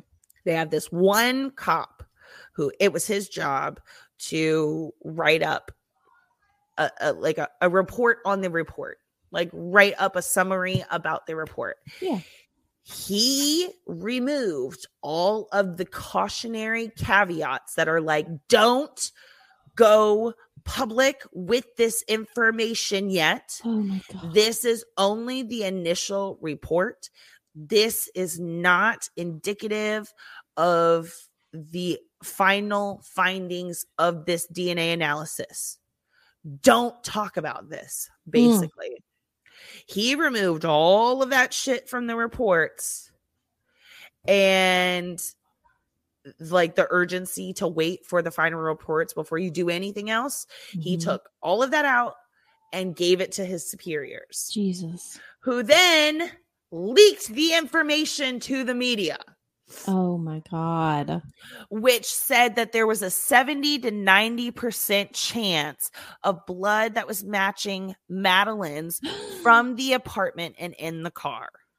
Ooh. Mhm. Mm. So 126 days mix- missing. Kate went to be interviewed at the PJ. The media was, you know, flooded the streets because they were tipped off by the police. Mhm. Nobody should have known that she was going Nope. there, but the police tipped them off. So she came with a media spokesperson and an attorney. She was questioned for about 11 hours and she said that they were very aggressive. Police offered Mm. her a plea bargain. They basically told her admit to concealing a body or you're going to risk being hit with a harder um harder charges and harder consequences. For the 11 next hours, day- dude. Jesus. Yeah. The next day, she was required back at the PJ and knew that she was going to be, um, she knew that she was going to be named an arguido or a Mm. suspect. suspect. She she knew it was going to happen. She was questioned again, but sh at this point, she declined to answer anything that they asked her. After the way that they were super aggressive with her, even with her attorney there, she was like, "I'm I already know what's going to happen. I'm not answering these questions." So she just said nothing. Police suggested that Kate was mainly responsible for Madeleine's death or disappearance. Mm, something. And then Gerry showed up to be questioned. Um, Gonçalo remembers Gerry saying something along the lines of, I don't see anything here that's going to help me find my daughter. Like them asking all of these questions to Gerry. He's like, How is this helping finding my daughter? Because this is irrelevant. Yeah. And um, Gerry was also na- announced as a formal suspect when he was leaving. Felicia, the journalist who wrote The Pact of Silence, she says that I don't know what happened to Madeleine. I do know this. I liked this statement. I don't know what happened to Madeleine. I do know that many nights she was abandoned. And on that night, Mm. at that night, she was alone. And that's the point. Bingo. And I was like, that's it right there. That's it. So, um, Mm. I like her. She's cool. 129 days missing. This is right after both of them had been questioned, right after both of them had been named formal suspects. They left Portugal. And everybody's like, now you're really guilty. Because throughout this whole time, the only time that you left Portugal was to go on your little roadshow tour thingy. Yeah. And now you've been made official suspects in this case. And two days later, you're leaving. Mhm. Like everybody's like, that is really suspicious because y'all want to have, if y'all are going to get arrested, y'all want to have to be indicted back and make it take a long time. So everybody, Mhm. especially the locals, thought that this was really damning that they left back to the Oh, UK. definitely. And Yeah. this was the first time that they had been back to their actual home since Madeleine had been missing. Almost 130 days. wow. They had not stepped foot back into their But all of a sudden, they got to go right now. Okay. Right. Right now. So Mm. Rogerio Alves um, is Kate and Gerry's attorney in Portugal. He was hired by Brian Kennedy, who was a rich businessman. He was watching the case in the UK, and he felt compelled to help them. Believed that they were not guilty. Brian Kennedy actually is very involved with the McCanns now. He's just a really wealthy guy who is following the case really closely, and so he hired this attorney Rogerio Alves um, in Portugal for the McCanns. Now, Martin Smith, he's the guy who says that he saw a man carrying a child in PJs near the Ocean Club on the night that Madeleine went missing. Mhm. He sees footage of the McCanns getting off of the plane when they land in the UK, right? They left Mhm. Portugal, they, their private jet lands in the UK, and Mad- not Madeleine, Kate and Gerry are getting off of this Uh-huh. private jet, each one of them holding a twin because they still have the oh, twins. And he says that he sees the footage of them coming off of the airplane, and he said, That's the guy that I saw that night. Because he saw Oh! because he saw him holding one of the twins coming down the steps of the private Oh. jet, and he said, That's Oh, oh, oh, oh, oh. exactly what I saw. Damn, Boop, boop, boop, it's the nail in the coffin. oh my god. Ooh, Yeah. that's that's spicy. That's some spicy tea. So he said that he was 60 to 80% sure that it that's who he saw in his sworn statement that it was Pretty Gerry. Damn sure. Damn. So 140 days is Ooh. Since Madeleine has been missing, and Rogerio goes to the UK to meet the McCanns, and he says that he believes that they are grieving parents. He says that he believes that straight off the bat, just from meeting them from the first time, just solely by how they were acting, and he agreed to represent them um, after that meeting. And the local people literally hated him for agreeing to represent him, to to resent them, present them. Oh my God! I know what you're saying. local people hated him for agreeing to represent them to the point where like he literally got spat on in public Mm, by Mm. local people in Portugal. Mm.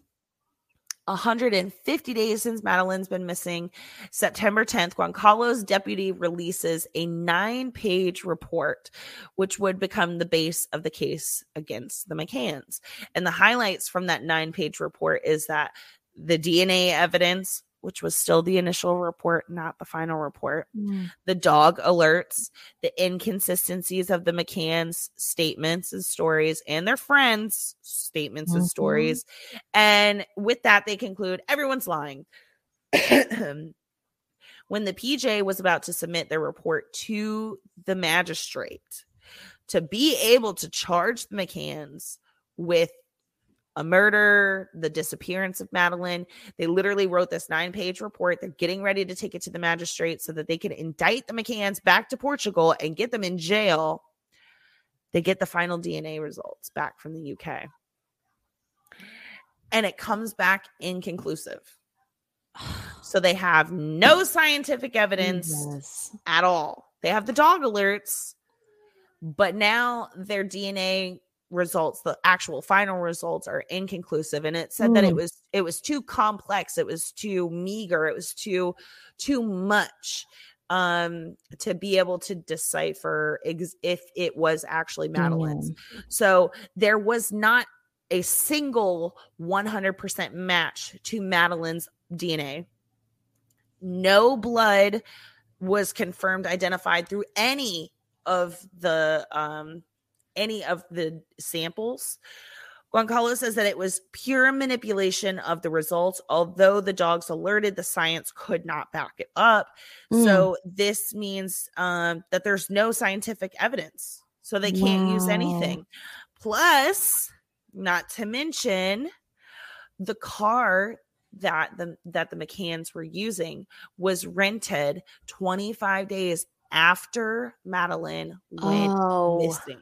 God damn it. Now, Jesus. Gonçalo, he thinks his theory still to this day is that Madeleine was drugged, that she overdosed, and that they took her body and put it in a refrigerator somewhere until they rented until they rented the car. Then they put Madeleine's body in the trunk and and took her somewhere. That's a good enough theory for me. I believe Where it. the fuck are you gonna put her body for 25 days and nobody know, know, about it? I don't know. in know. the deep freezer.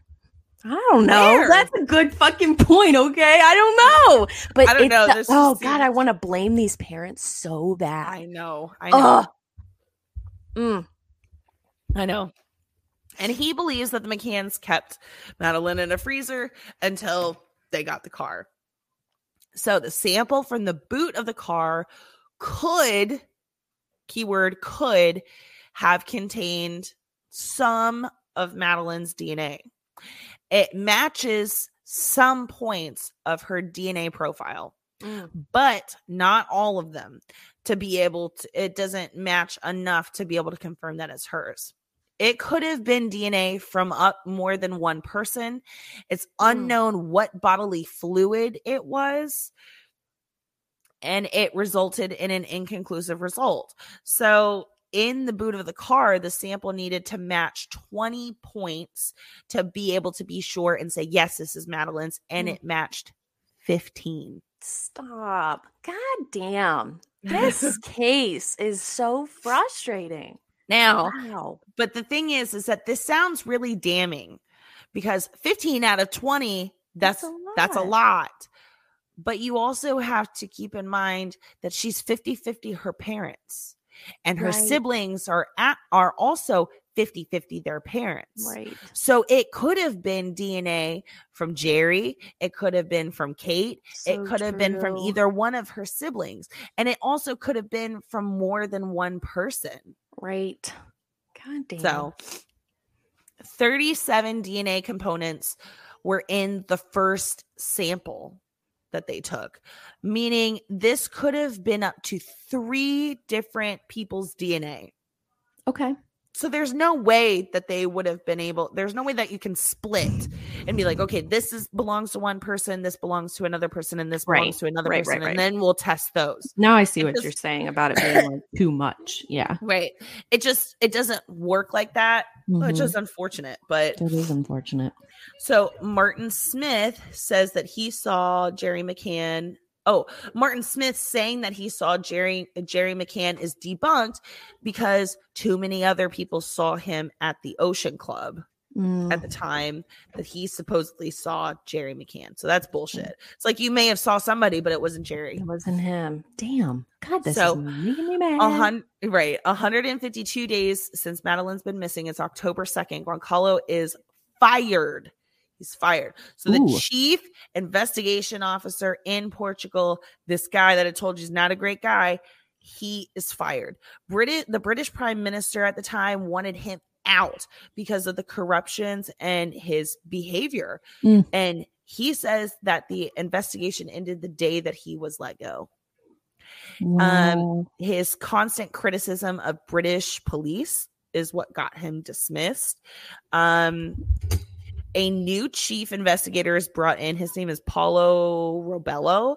And on his first day, he did a press conference um, and he was asked if the McCanns were still like Arguidos or the prime suspects. in the case and he said that that was purely speculation and all the lines of inquiry were still open. Mm. So be, he basically revoked their arguido status or their suspect status. Lucky the new- got yeah, the it. new the new chief investigator on his first day. Mm. Um there was a sighting of a family in Atlas in the Atlas Mountains, which was in Morocco with a child. uh, oh, as a mom. And she had a child on her back. And this picture of this woman with the child on her back, child looks just like Madeleine. Really? And so Brian Kennedy, the rich guy who's like helping the McCanns, he asked Kate if she wanted him to go like check it out and see what was going on. And she said, yeah. so him and his son Patrick, they went to Morocco to investigate. They were actually able to hunt down the exact woman from the picture really? And the child, and it wasn't Madeleine. Ugh. So then a company called Metodo 3. It is a private investigation company in Spain. They get involved with the case. They send 20 to 25 people to Portugal. They set up an anonymous helpline for confidential tips about Madeleine to come through. 177 days since Madeleine's been missing, thousands of reports from 42 different countries have come in. the FBI artist that was hired to draw an actual picture, not just an oval with hair on it, Yeah. uh, to draw an actual pis- picture of the person that Jane says that she saw carrying a child the day that Madeleine went missing, she eventually gave up because Jane could not remember the guy's face. so she drew a picture of a guy carrying a kid, still no face. It's literally just a guy like from like a side view and he has no face carrying a child. Jeez. And Julian, this guy works for the Metodo 3, the um the like private investigation company. And Patrick, Brian Kennedy's son, they went into full-blown private investigator mode. They're chasing um they're chasing people. They're doing stakeouts. They're taking pictures. They're b- out there with binoculars Mm. everything. They still find absolutely nothing. They have no leads. They have nothing to go off of they also dug more into Robert Murat and Sergey. Um, and Julian says that he started at um, a $100,000 offer for Sergey to talk. And he went all the way up to $500,000. Wow. Sergey did not take the offer. He would not take the money. And Sergey's car ended up being set on fire. it really? looked like- It looked like it was blown up. Huh. And on the Special- right. Well, and like even Julian from Metodo 3, he was like, I can't tell you everything that I did. And he like looks in the camera and he's like, I can't tell you everything that I did to Ah. try and to try and get information on this case. And it was like, Yeah. Mm, mm. And on the sidewalk next to Sergey's car, it in spray paint in red spray spray paint was written fala, which in Portuguese means speak. Really? This Yeah. is so interesting. Oh my god. Yeah. Julian says that he now he doesn't feel that Robert Murat or Sergey had anything to do with Madeleine's disappearance. Um, and Patrick says that he does not feel bad for anything that he did during this whole like private investigation stint. He doesn't feel bad for anything. He doesn't feel bad for anyone or anything except for Gerry and Kate. Hmm. So now we've got Gail Cooper. She reported a strange man asking for money around the time that Madeleine went missing. She lived on the beach and had this guy coming up to her door and knocking on her door asking for donations to an orphanage in Praia da Luz. And there was a sketch done of this man and this happened one week before the McCanns arrived. Ooh. And a family who was staying in the apartment a week before they arrived also had a similar experience saying that there was some guy asking for donations for an orphanage. There were Hmm. four other reports of this, one of them even being on the day that Madeleine went missing. Oh my God. The thing is, here's the creepy thing there is no orphanage, has never been no oh my orphanage God. in Praia da Luz. Mm. So, one report from a mom says that a man came to her door asking for donations for the orphanage, and she was standing at the door, and her daughter was standing in the house behind her, and he was fixated on her daughter while, Ah, while Ugh. he's talking to her gross. about asking for donations. Gross. So She closes the door. He goes on his merry way. The next day, she's upstairs.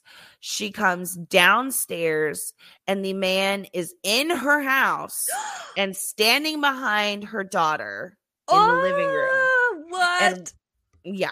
And when he saw her come downstairs, he ran out the house and ran away. Holy shit. It's him. Oh my god. Oh my god. Oh my god. the her daughter was three at the time, same age as Madeleine, and this occurred literally right around the time that Madeleine disappeared. It's a sex ring. Yeah, Sex I- I-. That's my yeah. opinion. Uh, that's my opinion too. Exactly what Tony said, and you. I agree. So, 224 days since Madeleine's been missing. Francisco Marco, he's the leader of Metodo 3. He is the the big wig of this private investigation company. He goes out, he makes a public claim saying that they know who the kidnapper is, they know how they did it, they and they were close to catching the kidnapper Okay. all of this was completely false. It was completely unfounded. So the guy Julian from Metodo 3, he's the actual only one person from Metodo 3 that was assigned to this case. He's the only one that was ah. working on the McCann case. He's the only one that knew anything about the McCann case. They This is maddening. they Holy didn't shit. want him anymore. They didn't want him anymore because it's like, why the fuck would you? Why the fuck would the guy go on the news and say that when it's yeah. Not true? Yeah. And literally, while this is all going on, Julian's been diving into the dark web and getting into like all these pedophile chats to try and gain trust in these like pedophile rings on the Holy dark web to try and um to get relationships with these people because this is how it works. We know this from talking about the Duggars is that like you get into these chat rooms on the dark web and you have to make connections with people before they start sending you anything. Right. And so he was making these connections with people and having them like slowly send him Oh my god. material right. and he is like that's the kind of stuff that you will never you never get out of your head it's terrible or whatever but he is doing it to try and see if he can get any leads on madeleine because his belief too was like a sex trafficking thing Yeah. and so one lead that he had suggested that it was a pedophile from belgium that put Mm. out put out an order for a child that matched the description of Wow. Madeleine Wow. three days before she went missing. Wow. That this guy from Belgium supposedly received a picture of Madeleine, approved it, Jesus. and then and then she was taken. That's horrifying. Wow. And I don't know I don't know anything else about that lead except that it was a lead and that somebody on the dark web said it. Wow. But honestly, That's pretty believable. Belgium is in Germany, right? I think so. There's like everyone always says Belgium chocolate, right? Germany. Belgian chocolate. Yeah. Um keep that in mind because I actually have an article that I want to read at the end and that actually I just kind of put two and two together if, if Belgium is Mm. actually in Germany. I think it is. I think it is. Right? I can look that my up. mic over. I wasn't the best at geography, y'all. Either. Belgium. Where? Where? Belgium is situated in the west of Europe, bordered by the north by the Netherlands to the east of Germany. So it's not in Germany. It's Oh, it's its own to- country? Oh, dang, I didn't know that. Wow, I'm stupid. Apparently, yeah. okay. So, Francisco Marco, the guy who is like the leader of Metodo 3, like I said, he didn't know anything about this case. Julian was the only guy that was working on this case.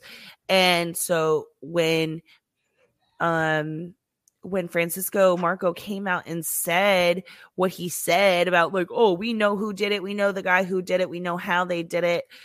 We're gonna find you very soon. Julian, the guy who's actually working on the case, and Brian Kennedy, the guy who's funding them, they're fucking pissed. Like Mm. pissed. And Marco told Julian that, quote, the benefit that I'll get from this is pub- publicity. So he knew that it wasn't true. He was just saying it for the pub- publicity um, for Wow. his business, I guess. Wow. And Brian at that point wanted to start stop working with Metodo 3 after all of that, understandably. So the McCanns at this point they hire Oakley International and again another private investigation type company and they name the operation Operation Omega. And they have supposedly lots of resources. They're viewed as a top dog in this field the main guy who's the president and the leader of Oakley International, his name is Kevin Halligan. He used technology that was that analyzed voice to determine if someone was telling the truth or not. Ooh. And he sent investigators to interview the Smith family. He had sketches done of the men that claimed uh, that they that they claim that they saw. These sketches of these guys are actually still in circulation today. When you look up Hmm. sketches of people involved in the Madeleine McCann case, so now it's been a year and seventy nine days since Madeleine's been missing. Murat and McCann, uh, their Arguido status is finally officially lifted within the government. They're given access to the police documents, and the Portuguese police at this point they hang up the case. They're like, "We're done. We're done." Wow.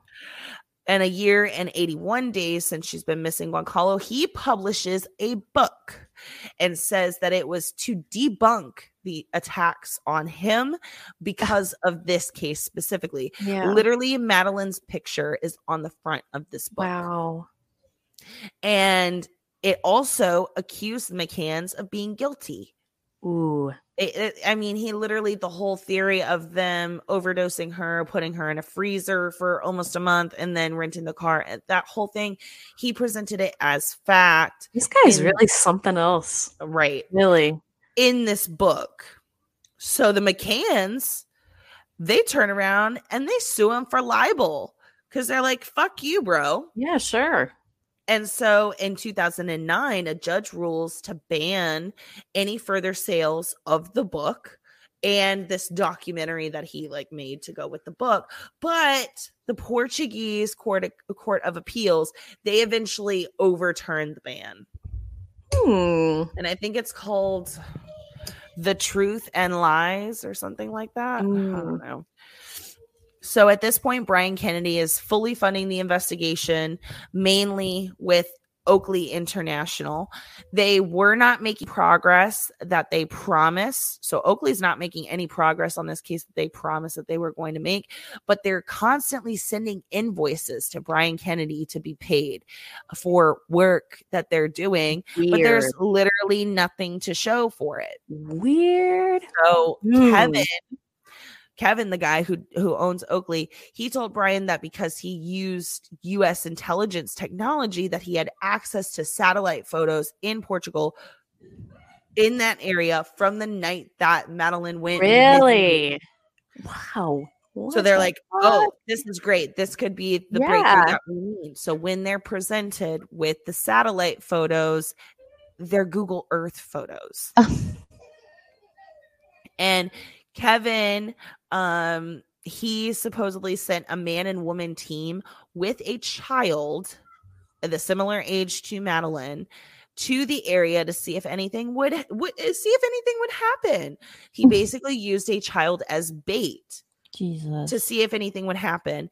No leads ever came from Oakley International. And actually, Kevin started becoming really threatening to Brian Kennedy, the guy who's fucking paying him. Hmm. The phone line tips were not being answered. Um, Kevin was found out to be a complete fraud, a total con man. He uh left on a flight to Rome uh, it was uncovered that he was not who he said he was at all. He had a fake marriage, a fake wife. Oh. He um he lied about his birth date, his intelligence credentials were completely Whoa. fraudulent. Everything about this guy, he was a fraud. And actually, he was convicted of fraud in another case and he spent time in prison for it. And he actually died in 2018 of a brain hemorrhage. Wow. Very interesting. Weird. What a waste of time and money, though, you know? Right? So the McCanns, after that, they hired Dave Edgar and Arthur Cowley, their detectives, two years after Madeleine has been missing. Thank you, Cosima. That means That so much to sweet, me. I really appreciate that. I love Cosima. She's precious. Um, so two years after she's missing, a report from a British man. Uh, he was in Barcelona at 2 a.m. And I believe this was on the night. Yeah, this was on the night that Madeleine went missing. So he's a British guy. He's in Barcelona at two o'clock in the morning. He sees a really nice dressed woman who seems to be really upset and comes up to him and says, Have you come to deliver my new daughter? And asks him three times, Have you got the child? Now, Portugal and Spain are right next to each other. I mean, you could hop the border from Portugal into Spain within an hour, an hour and a half. So, this happening in Barcelona, in Spain, was very suspicious because a lot of people thought that she was abducted and immediately taken into Spain. Right. Oh, definitely. She was definitely taken to another country for sure. Right. So um then the woman finally realized who realized that he wasn't who she was looking for and she walked away. Now, there was a sketch of this woman that was done. And the guy who reported this said that she was a quote Victoria Beckham lookalike. Hmm. But the sketch has actually become very popular in the last two ish years because a lot of people say that it looks like Ghislaine Maxwell. Oh, And I I've Oh, got to say it is uncanny the resemblance. Really? Yeah. Oh Oh my god. Oh, that's not hard to put past. Isn't mm. that I got goosebumps. That's fucking scary. yeah, you know what? If it is her, good, because she just got 20 years today. I know. She I should like she deserves more. 100, but I Yeah. better than none. So also this woman was speaking English with a possible Australian accent. So mm. so then Carol Tranmer, she was a woman who was visiting her aunt in an apartment above the McCanns that they were staying at. Um, she says that she saw somebody coming out of the gate very quietly, looking around, and just seemed very suspicious. Like they didn't want anybody to know what they were doing. They didn't want anybody to know that they were there. And this was on the afternoon that Madeleine went missing. Hmm. Now, this is all coming out when these two detectives start doing this work. And it's like, fuck, if we just had this information. From the get within the first couple of days, you know, she would have been right back where she is. She Would have been safe. Yep. That's really So, right. So in Mm. May of 2011, Gerry he speaks to the press with an open letter to the British Prime Minister for help in reopening Madeleine's case and trying to look for her. And the Prime Minister actually agrees. And so now this is 2011 until present. This is with the Met- Metropolitan Police Department, which is the depart the police department in the UK, I guess. And it's called Operation Grange. And Andy Redwood is the detective that's appointed, and he specializes in cold cases. The Portuguese, they also reopen the case, but with a- an entirely new team. And it comes out that one of the family who used the night creche, that like nighttime daycare thing, hmm they believed that they could have been who Jane Tanner saw uh when she saw this guy carrying a child, Oh, a sleeping boy. child. They believed that they could have been who she saw. So the dad um which would it would have been who she saw. He put on similar clothes as to what he was wearing that night and what was in the sketch of the guy with no face. Uh-huh. and he stood in the position stood to the side stood in the position acted as if he had something in his arms and took a photo to be able to compare it to the sketch. And it's spot on. It's exactly the same. Even without the sketch having a face it's spot on Mm. Yeah it's like the sun is shining that is sweet. so it's been six years since Madeleine's been missing, and police are looking for a man accused of sexually assaulting five young girls in resorts in their Mm. beds. Mm. Two of them in Praia da Luz Mm. in the same resort. Jesus. And this was reported to Portuguese Portuguese police and nothing was done. There were at least 28 cases reported, typically in homes rented by British tourists, and nothing was fucking done. And the company who owned the Ocean Club, they refused to comment on if they were aware of the assaults of these 28 cases, uh, if they were aware of it at the time. Mm-mm. Because of course they don't want to say that they aware they were aware of it because they never made anybody aware, anybody that was staying there, they never made it known, hey, this shit is going on. Because then people wouldn't want to come there with their kids. that is so fucked. It People are fucks up their money. Jeez. So the consul, which is like a, a government faction of um, Portugal, when they were asked, they said that it wasn't their job to make anybody aware or report on this. Ridiculous, right? yes. So frustrating. There's there's a guy, his name is George Brooks. He ran a pizza business, and he says that at 6 a.m. on May 4th, 2007, the day it's literally the morning after Madeleine went missing. So she went missing on the 3rd, and he says this happened at 6 a.m. on the 4th. He says that he's on the way to work to his little pizza shop, and it's still dark outside, and he's by a marina, and his headlights shown on a couple holding a child and they seemed disturbed by the fact that they were seen because they were like lit up by his oh. headlights right oh, and he said quote you could tell by their posture they were trying to carry the child without anyone seeing it and mm. they were extremely disturbed when i caught them in my headlights damn. and it was reported early on and not followed up by the Portuguese police until a year later. God, this is making me so mad. They were next to a marina. They were next to a marina, so they could have gotten on a fucking boat. oh yeah, they're gone. Too late. So, um, let's see. Uh, Your oh, details in this story, by the way, are just.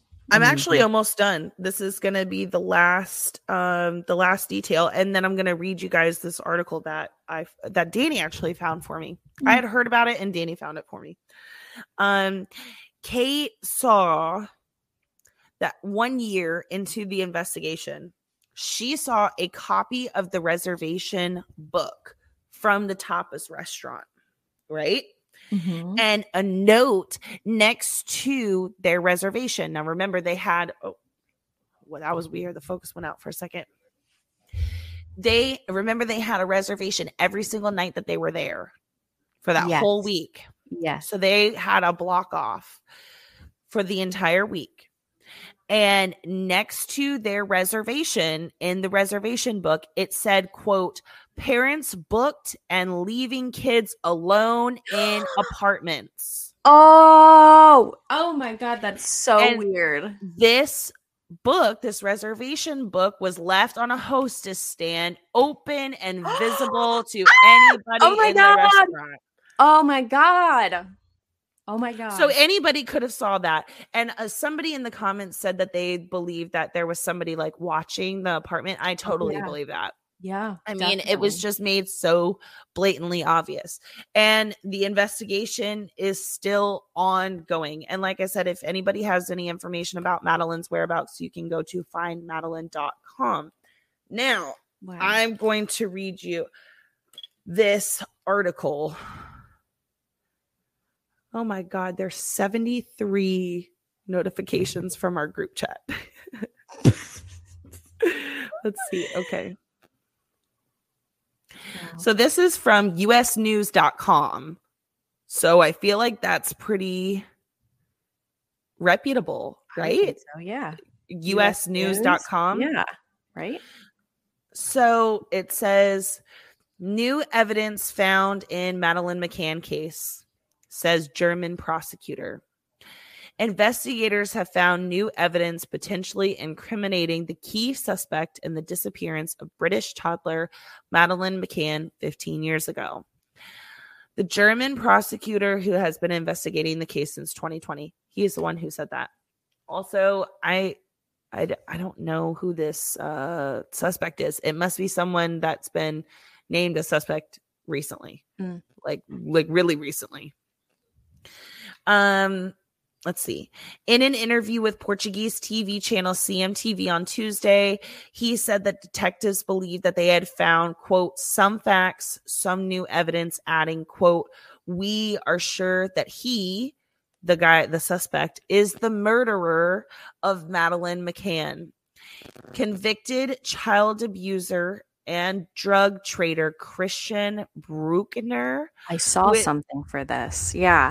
Mm-hmm. He is behind bars in Germany for R wording a woman in the same area of the Algarve region, which is where Praia da Luz is at, is in the Algarve region of Portugal, from where Madeleine went missing in 20, uh, 2007 when she was three years old, formally identified as an official suspect last month. Okay, well, that's why I hadn't heard about it. um, this was the first time a Portuguese prosecutor had identified a suspect in the case since Kate and Gerry McCann. Madeleine's parents were named suspects in 2007. They were later cleared. Bruckner, he's 45 years old, has denied involvement in the disappearance of Madeleine from her bedroom during a family holiday. There has been speculation that evidence linked to Madeleine was found in the camper van that Bruckner had used at the time of her disappearance. The CMTV journalist asked Wolters, the attorney, if he um or detective, if he denied those claims and he responded, quote, I don't want to deny it. So he's the guy was didn't deny that they hadn't that Mm. the what they found wasn't necessarily like Madeleine's. He didn't deny that it was Madeleine or not. Mm. The camper van has been in possession of German police since June of 2020 when authorities started to seek information on the man. Um, he could not provide details on the ongoing German investigation because the suspect was yet to be informed. Let's see. And previously told uh, media that the naming of Bruckner as a suspect in the case by the Portuguese prosecutor was designed to interrupt Portugal's 15-year statute of limita- statute of limitations. Regardless of the outcome, Madeleine will always be her daughter, and truly horrific crime has been committed. That's what her parents said, and that was 15 years since her disappearance. It's terrible. terrible. And I believe that's it. Yeah. So there is a guy who is a suspect. He's already in jail for Thank God. R wording somebody else. Hmm. Um, Mm-mm. but yeah. You did amazing. That Thank is you. such an awful case, but you told it beautifully. Thank you. Beautiful. How are you feeling? My butt hurts. I'm in I pain. Do you want to leave while I do the numerology chart? Yeah, I'm gonna I'm gonna leave, but I also I just wanted to say thank you to Cosima because she actually went out of her way and actually did this like a month She and a did. half ago because Mhm. she knew that I was gonna be doing the Madeleine McCann case, and she genuinely thought that it would be interesting to Yeah. do a numerology chart for for Madeleine or for about the situation. Madeleine. Okay, so uh, for Madeleine. Mhm. So I'm gonna hop off of here, but I'm gonna join the live because I want to see Yeah. what what has to be said. But thank you. I'm not gonna stick around, guys, just solely just because like I'm fucking huge and this is She's pregnant and she's tired and she just stole the show. So thank you, Sam. Beautiful Yes, as and always. Thank you, Cosima, for the numerology, and I am going to jump in the chat so that I can listen to it. Bye. Bye, everybody. Bye. Let's see. I need Ooh, to whoops. leave. Get out of here. Bye. All right, guys. Is Sunny going to night night? Yeah. Please say good night to my daughter real quick. Good night. Bye bye. say hello to Sunny, everyone. Yeah.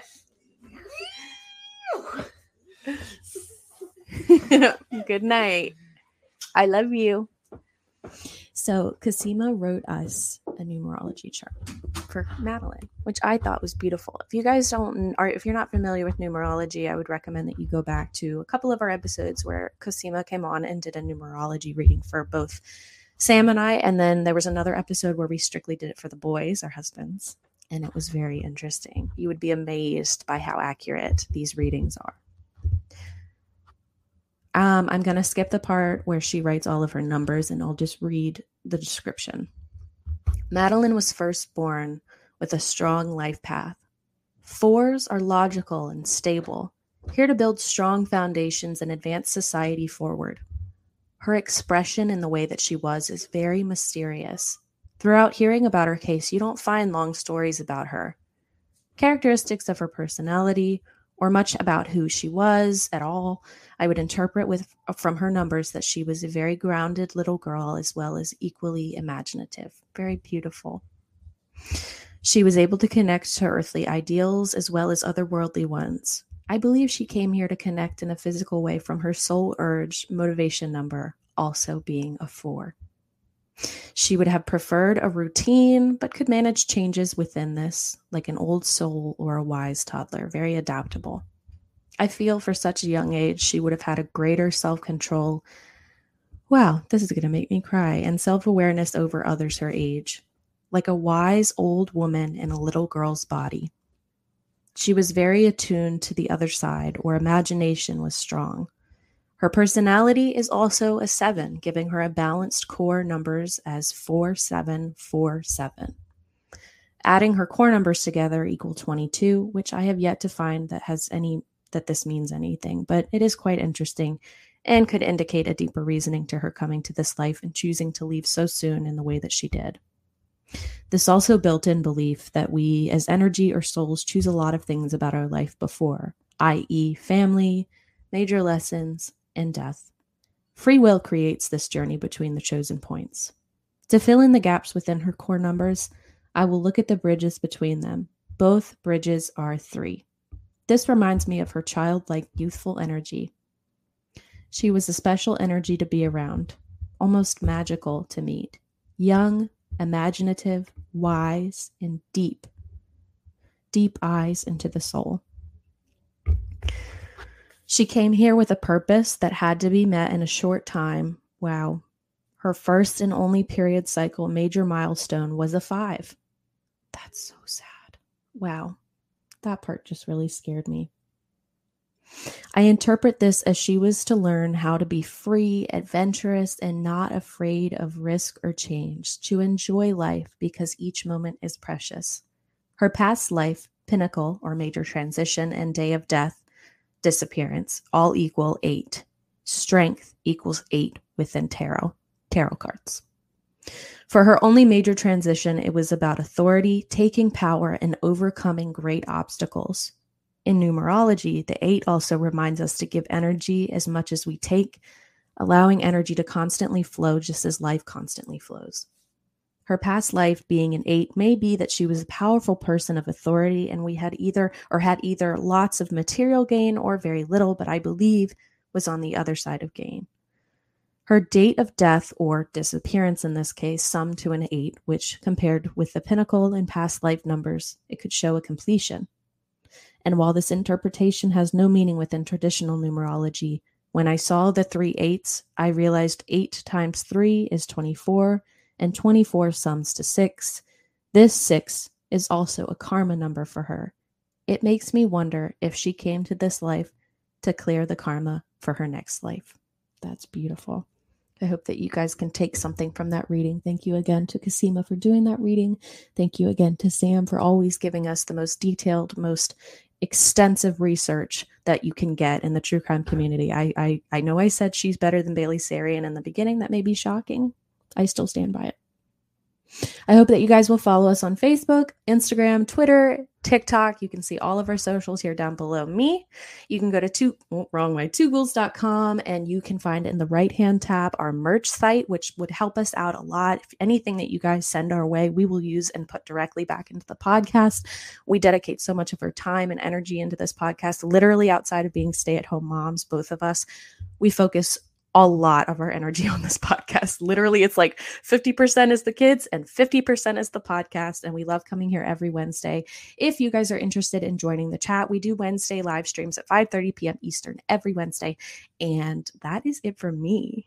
Thank you for joining us. I hope that you guys have a wonderful rest of your evening. And that will be it. Goodbye.